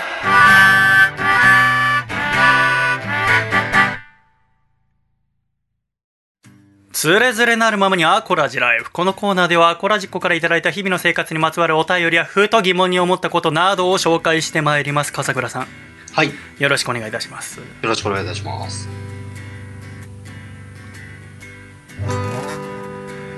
さああー今週の「つれづれ」1通目えーラジオネームハングリーオーバーさん静岡県の方からいただきましたシャイさん笠倉さんシャイシャイシャイ。第185回の「つれづれ」のコーナーのメール読んでいただきありがとうございましたといただきましたあの青春曲スイッチが先週のメッセージテーマでしたけれども、その中でこのハングリーオーバーさんはそのミスターチルドレンの曲を上げてくださいまして、えーテレビドラマの「オレンジデイズ」の主題歌に使われていたミスチルの「サイン」という曲が青春曲スイッチ入る曲だとでそれ聞いてその当時高校生だったけれどもうんまだ見ぬキャンパスライフというものに心躍らせていましたっつってで私はこのメール見た時にああ大学行って期待外れだったなっていうんじゃなくて本当にオレンジデイズみたいな毎日待ってたのかなっつって嫉妬しちゃうななんてことを先週話したんですけそどうもでしたね。メールいただきましてはい。私の場合オレンジデイズのようなバラ色のキャンパスライフは1ミリも待っておらず学生寮に入り 寮の先輩が入部していたとある体育会系の部活に加入し学業もそこそこに部活とアルバイトに明け暮れる日々となりましたは日焼けによりどんどん石炭のように黒光りしてどんどんマッチョになり4年間かけて人間としてというより筋肉のみを鍛え黒ゴリラのようになりましたはあ黒ゴリラって初めて聞く言 葉ですねそして肝心の足りない青春感については漫画「はちみつとクローバー」を繰り返し読みながら保管することになりましたそれでいいですとはいえ何ともなく楽しかったですし数は少ないですが大切な友人にも巡り会えたので良かったと思っていますああ、うんとてもいいですね私と一緒ですね、まあ黒ゴリラあーでもやっぱ筋ト レ学生のうちにガンガンするのはいいですよねうん。やっぱ筋トレをすることによってマネジメント能力が身につきますからなるほど。あと自分の欲の抑え方ですねやっぱあの食べ物もそうだし睡眠の取り方もちゃんとしないと筋肉ってつかないので筋トレ若いうちにしっかりするのってすごくいいと思うんですよねうん。いやもう君と筋トレの話をしようと思ってますよなんか言いたげな顔してますけど もう嫌なんですよ君とそういう話すんの、 えー続きましてこちらあー埼玉県ラジオネームおいちゃんからいただきましたシャイさん笠倉さんシャイシャイシャイ。本日ついに、えー4月の中旬から聞き始めた「アコラジオ」最新刊まで聞こえましただから第0回から185回までかなすごっ。この3ヶ月で一気にシャイさんの6年間分の放送を聞いてみると人ながらいろんなことがあるもんだなと思いましたそして何より最初の頃は声が若い話し方や歌い方も今の落ち着いた感じではなくとにかく一生懸命に喋っているのが伝わってきましたこれからも楽しみにしておりますといただきましたありがとうございますそして西田さんお誕生日おめでとうございますともいただきましたありがとうござい まありがとうございます。すさあ6年前ではいろいろ変わりますよねそうですね。私の場合そのラジオを始める時の一番の悩みがやっぱ声ではい。やっぱ理系の男子の、うん、声なんてとその一緒に暮らしてた西村と、ね、何回もマイクを買ってラジオ作ってみたけど、私と西村なんて全然違う人間だよあんな適当な人間と一緒にされたくないけれどもそれで すら音だけのラジオにしてみると、はいどっちがどっち喋ってるのかがよく分かんなくなるのよあー、なるほど。同い年の男なんて性格がどんだけ違ったとしても、まあ一人称は俺だしはい。話してる声のトーンとか話すスピードとかもなんとなく似てるし、はいどっちが喋ってるのか分かんないなって思ったのラジオにおいなるほてどそれってストレスになるんですよねそうですね。だからそれを変えなきゃと思って一人称を「あたし」にしたりとか、うんうんうん。あで声が下がるようにたくさんランニングして肺活量増やしたら声変わるんじゃないかとか意識して毎日低い声で喋るようにしたりとかはいいろいろするようになって今はもう西村とは段違いにいい喋り手になったわけまあ西村はプラントエンジニアだけどメッセージありがとうございました続きましてこちら大阪府ラジオネームモリティザルティさんからいただきましたシャイさん笠倉さんこんにちはこんにちはこんにちは。シャイさんが楽しみにしていたプロ野球が始まって数週間が経ちましたね。巨人があまりにも強いですね。いえいえ。21日の菅野の完封には痺れました。でもまだまだ自分の推しの阪神が頑張ってきているので優勝はわからないと信じています。そうね、連勝しましたもんね。シャイボーイさんの今年の注目のプロ野球選手は誰ですかもしよかったら教えてください。といただきました。ほう。笠倉君注目のプロ野球選手は誰ですか今僕年は。本当にあの野球興味ないっていう言い方するとうん。あれなんですけど本当に分かんないんですよ、うん。で開幕してからも一回も見てないですうねん。ああ、そっか。ダゾそうーなんン、ですダゾーン入ってないの謎も入ってないえですダゾーン入ってない人なんているの どうやってプロスポーツ見てんのわ割とそれガチ勢のガチ勢というかねいやいやすごいですねダゾーン入ってなきゃ欧州サッカーも見れないし F1 もやっと始まったのに今年日本グランプリないんだよあなー残念だよなうわすごいダゾーン私はネットフリックスはいアマゾンプライムはい Hulu UNEXT はいディズニープラスあーすごダゾーンい それ全部比較するサイトとかがあってどれか一つ入りましょうっていうのはありますけど全部入ってるっていうのがいや全部入んなきゃ味わいませんよ面白さ 私の今やっぱさその私は意地でも外出ないからさ仕事の時以外はいはいはっいてなるとだから本もだからさあと Amazon アンリミテッドっていう本読み放題のサービスもあー入あっりてまるしすあ,、ね、はい、とドコモがやってるあの D マガジンっていう雑誌読み放題のサービスも入ってますあー入でもってますえものすごいもう家で全部完結できるで、はい買い物は全部ネットスーパーで今買うからあもう家の中でずっとラジオ作るためのものを探してますね あ。ずーっとでもなん絶対に他のラジオに負けてたまるかと思って家から一歩も出ずにうん。俺は負けねえぞ と思いながら たくさん契約してますけどね、えー全然楽しいですけどね何の話でしたっけあ注目のプロ野球注選 目手の、はい。いえーっとね私の今年一番楽しみにしているプロ野球の選手は西武ライオンズの平海馬選手ですねこの選手は今20歳の選手なんですけれどもまだ若い選手でねで身長1 7 3センチって小柄なんだけど体重が1 0 0キロあるの今ピッ。ッチャーっていうとやっぱスラッとした手足それこそ大谷翔平さんを代表とするああ、はい。うんあと山本選手もそうだし千賀選手もそうだけどもスラッとして綺麗なフォームで手足がしなってっていうのがやっぱ主流だと思うんだけどこの平良海馬選手はうん二十歳で1 7 3センチ1 0 0キロもうね体がもうそれこそゴリラみたいにごついの。うんうんうん。でも速球派の投手でもゴリゴリ速球で押していくのよでねなるほど今週の初めにね160キロ出したのええ。でまだ二十歳なんだけどねでこはのい平海馬選手の投げっぷりっていうのがすごい気持ちよくてうーん。でやっぱパ・リーグ見るにはやっぱダゾーン入ってなきゃいけないからやっぱダゾーン 入ってまあ巨人の試合が中止なんだけどやっぱこの平海馬選手楽しみで西武の試合見ちゃうんだよねへだえ。からやっぱ平海馬選手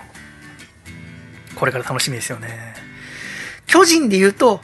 ウィーラー選手ほう。あのウィーラー選手はもともと楽天にいた選手で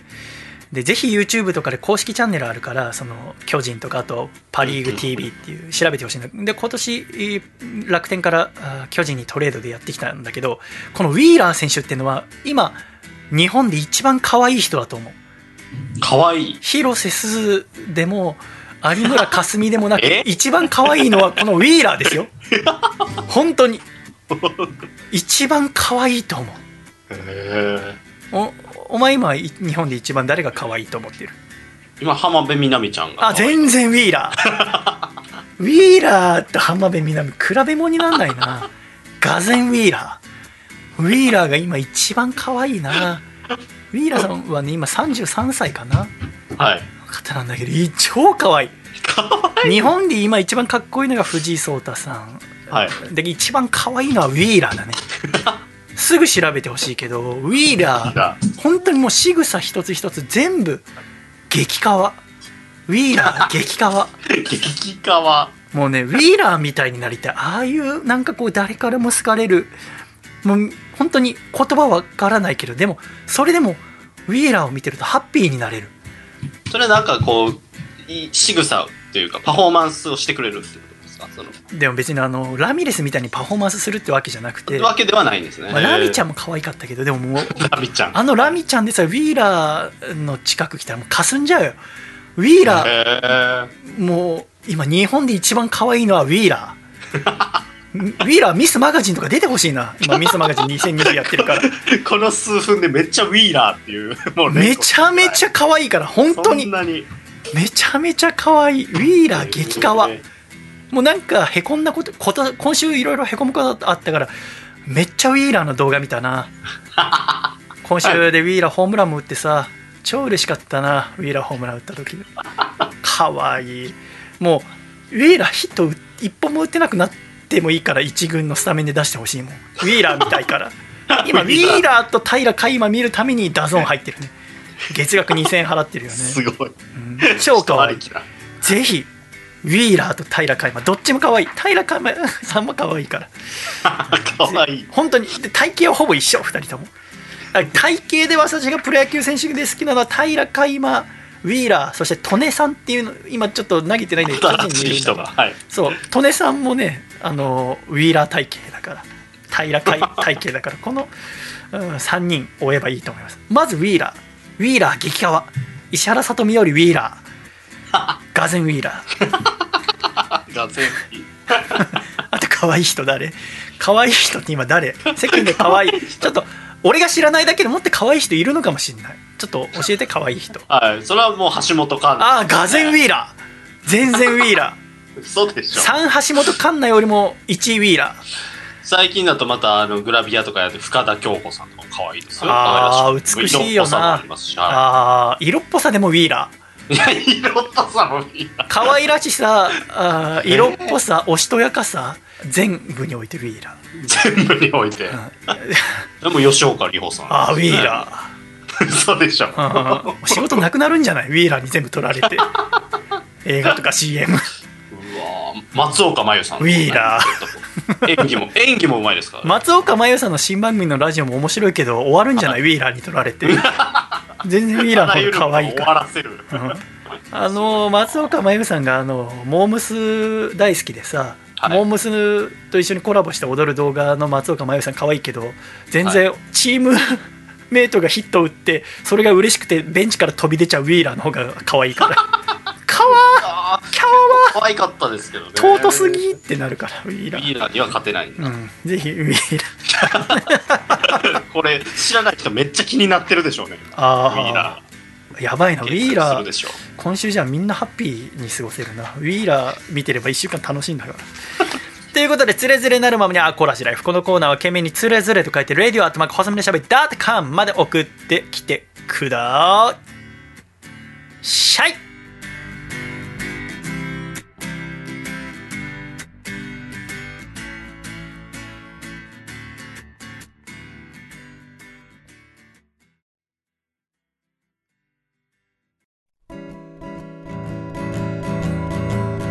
細身のシャイボーイ細身のシャイボーイ細身のシャイボーイ oh yeah 細身のシャイボーイ細身のシャイボーイルールールーフーフー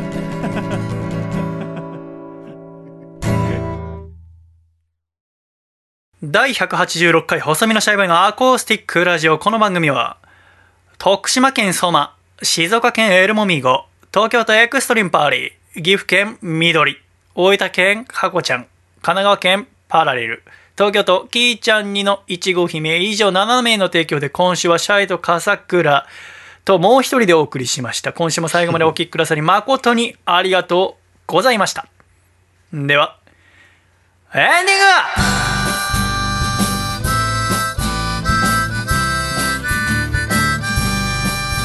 暖かいシャイということで第186回細身のシャベのアコースティックラジオもエンディングでございますかさちゃはい。ん最後までありがとうございましたありがとうございました。もう一人ってのは何でしょうねもう一人はラジオネームをつけてもらえる人じゃないでしょうか。まあそういうことねだから娘ちゃんのラジオネームつけてくださいが来週のメッセージテーマでございますよはい。そっから気に入ってもらえるのがあるといいねそうですね。だからそうね何かあこういう名前はどうですかっていうのを送ってくださればはい。それをお娘ちゃんに全てプレゼンして、えー多かった場合はちょっと私が厳選してまずはい。で、えーそれを娘ちゃんにお伝えしてどれがいいっつってそうしましたらその名前を使って10歳まではその名前で育つってのがこのその名前で育シつ。 そうシャイモン派における生まれた子供はまず5歳までは名前なしでその年齢で呼ばれる2歳3歳4歳で5歳になるとリスナーからラジオネームをつけてもらい ラジオネーム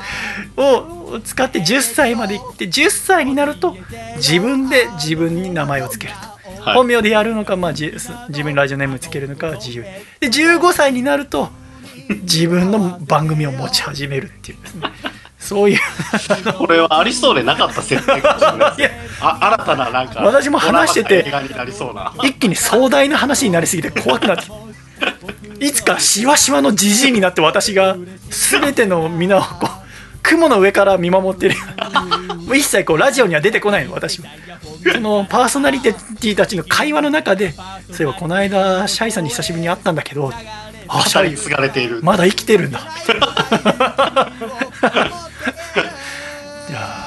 ー面白いね。まあ今週は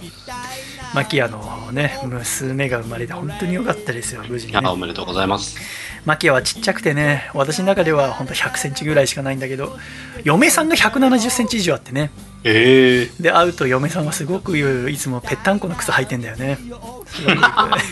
そのなんかぺったんこの靴も可愛くてね。はい。うんまあ、いくらぺったんこの靴履いてマキアが底の厚い靴を履いたところでマキアの方が背高くなることはないんだけれ どもなんかそのさ気持ちが優しいじゃないなんかそこでもうほっこりきちゃうんだよ私はね、うん、いいですね。非常にすくすく育てよう娘って私は思ってんだけどねうん。で5歳になった時にラジオネーム募集してやるからって 思っていろんなことがあるね本当にねあのー私は桜庭ななみさんって方が好きで、あはい。あのー女優さんの私部屋に初めてカレンダー貼ったのは桜庭ななみさんのカレンダーで実家にいる時にねでそれ見てうちの3つ下の妹が桜庭ななみさんと同いなんだけどそのカレンダー見て「こいつはべっぴんさんだわ」って言ったん だよ。これにはかなわねえやっつってさ妹がそれ覚えてんだけどでカレンダー貼るのいいなって思ったらしくてはい妹が初めてだから10年前ぐらいに自分の部屋に実家のね貼ったカレンダーが三浦春馬さんだったんだよ。はあ。でそっから俺は毎朝三浦春馬さんの顔を見ながら、まあ、年1歳差だからはい。 1歳差でこんなにかっこよくなれんのかねって思いながら、はいしばらく実家で暮らしててで先週ラジオ撮り終わって狭間君と一緒に仕事をしてる時にお亡くなりになったっていうニュースを受けて、なんかこの1週間ずっと悲しくてねで、その死んでほしくなかったと思うんだけどもうんでも本人は死にたかったわけでしょだからだから死ん自分で死んだわけだけどでもさこれはさあのでもやっぱ死んでほしくなかったですよねうん。でも死んでほしくないっていうのは私たちの願望なわけですから、うん。死んでほしくないって思うからにはその自殺って何なのかっていうなぜ人は自殺をして、そしてじゃあ近くに自殺をしたいもしくはしそうだなっていう人がいた時に私たちに何ができるのかっていうのは、うん。あらかじめちゃんと知っておかなきゃいけないと思うんですよ。知識、あのもう年間に何万人って方が自殺で亡くなってそれを何年っていうとういろんなデータが取られてるからそのデータから学べることはちゃんと学んでおく必要があると思って私はこの2ヶ月ぐらい自殺についての本をいろいろ読んでるんですね。っていうのも、はいあのうー昨木村花さんが2ヶ月前にお亡くなりになって、うん。その時にその私もネットフリックスオリジナルの恋愛番組に出てたことがあるのではい。で木村花さんのことは全然知らないいん一切関わりがない人なんだけど、まあ、ただお母様の木村京子さんのことをユニオンプロレスのリンガーナやってる時にコールさせていただいたことはあるんだけれども、はい。なんでこんなことが起きるんだろうってうんこんなことは絶対起きちゃいけないと思ってそのテラスハウスも見たことなかったんだけどその40何話全部見たんだよ。はいあので木村花さんが出てるのは20話からなんだけどはい。でそれ1ヶ月ぐらいかけて全部見てその番組を作るっていうこととそのプライバシーも、うんそして命っていうことをその我々がちゃんと考えないとおいけないなって思うわけその三浦さんの話は一回置いておいてそのうんうん木村さんの話になった時に木村花さんのその亡くなった話についてはちゃんそのフジテレビと制作側でも検証が行われていてその検証結果が出たらちゃんと取り上げようと思ってたんだけど、うんうんそれがいつまでたっても出なくてもう2ヶ月経つので,、今月7月の頭に途中経過みたいのは出て、うんうんその中ではそのお番組が作る時にえースケジュールや撮影方針に関しては指示決定に従うようにっていう誓約書を最初に書かせていたとうんで制作内容に違反して制作に影響が出た場合は出演者側が1話分の制作費を最低限額とする損害賠償を負うっていう内容が書かれていたってその誓約書にはね、なるほどっていうのをフジテレビ側が発表したんですよねこれがテレビの当たり前だとしたらこれからいろいろ考えていかなきゃいけないと思うう、んうん こっちがこうしてくださいってもし指示した内容で人が死ぬようなことあっちゃいけないと思うんですよね、うんじゃあもしじゃあその木村花さんが自分の近くに行ってすごく困ってるなもしかしたら死んじゃうなって思った時にどういう言葉をかけたりうんもしかしたらその死のうとしてる人を止めるってことは本当に正しいことなのかとかうんうんっていうのはやはり自殺というものについてちゃんと知っておかなきゃいけないなって思って私は今いるのでえー来週それについてお話ししたいなとも思ってるんですよね。だからとにかくその三浦春馬さんがお亡くなりになって報道の仕方とかうんまたその自殺というものに向き合う時にどうすればいいのかっていうのに1週間いろいろ考えた大事なと大友達の子供が生まれたっていうのとお全然自分とは関わりのない関係のない人だけれどもお亡くなりになったっていうのでその生死ってものをすごく考えた1週間だったんですけどねはい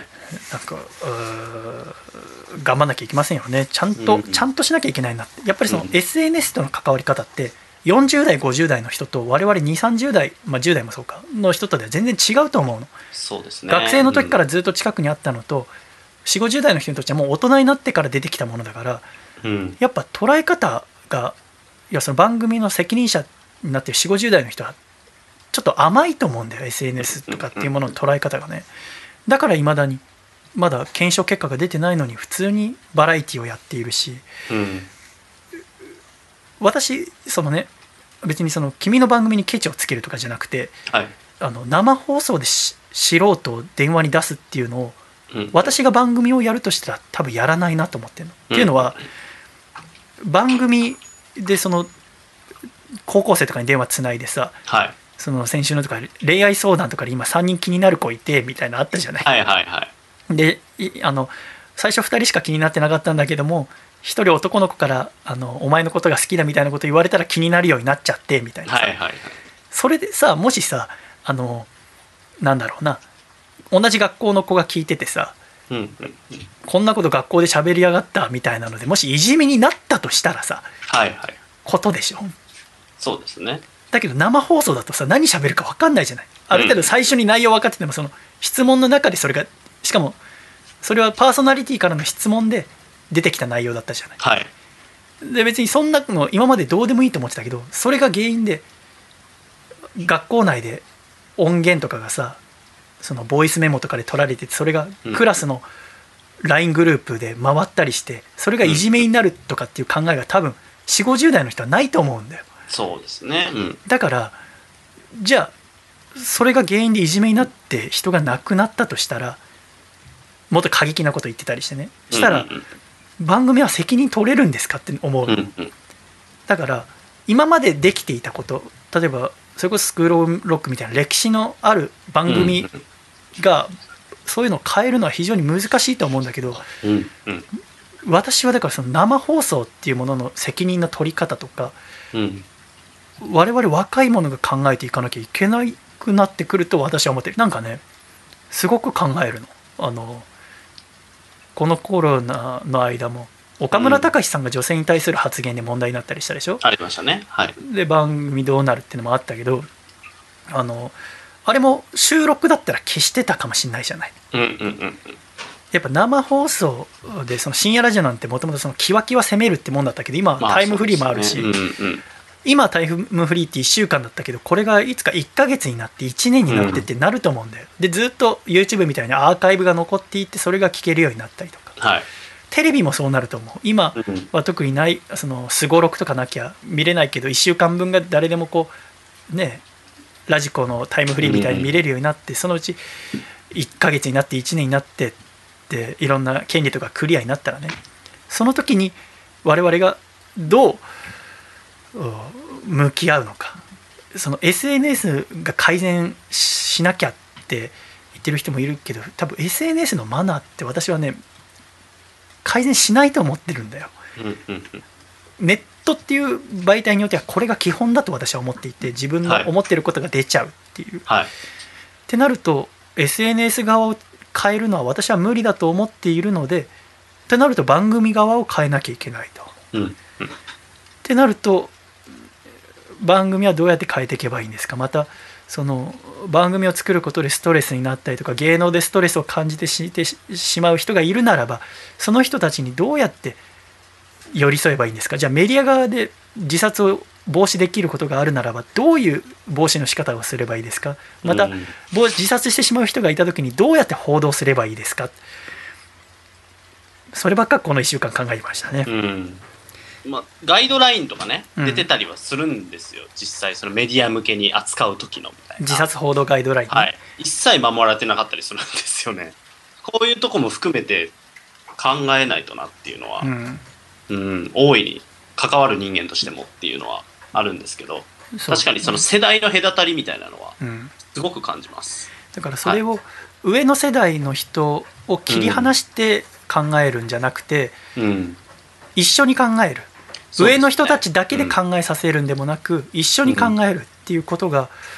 本当にすごく大切にでしかも我々もこれから年取ると多分君の娘たちと私の SNS に対する考え方も一切違うだろうしそうですもね。っと身近なものになってるだろうから今の子からすればね、はい、だからそこの出だしとしてちゃんと考えてみようって思います私はその木村花さんとも三浦あさんとも一切関係ないけど、うんでもやっぱああやってエンターテインメント頑張って作ろうって思ってた人たちが住みたくないって思わせるような世界のままにはしたくないから、うんやっぱりそこをちゃんと向き合っていけたらいいなって思いますし、えー今私がラジオで思ってることいや今考えてることを来週ちゃんと今心療内科の先生といろいろお話ししながら作り上げてるんだけれどもちゃんとできたらいいなと思います、はいなのでまたこの1週間ちゃんとあの笑顔で過ごしましてそしてまた来週お会いいたしましょう今週も最後までお聴きください誠にありがとうございましたではいくぞ123シャイまた来週はマキアこたつむりおめでとう回だったねっ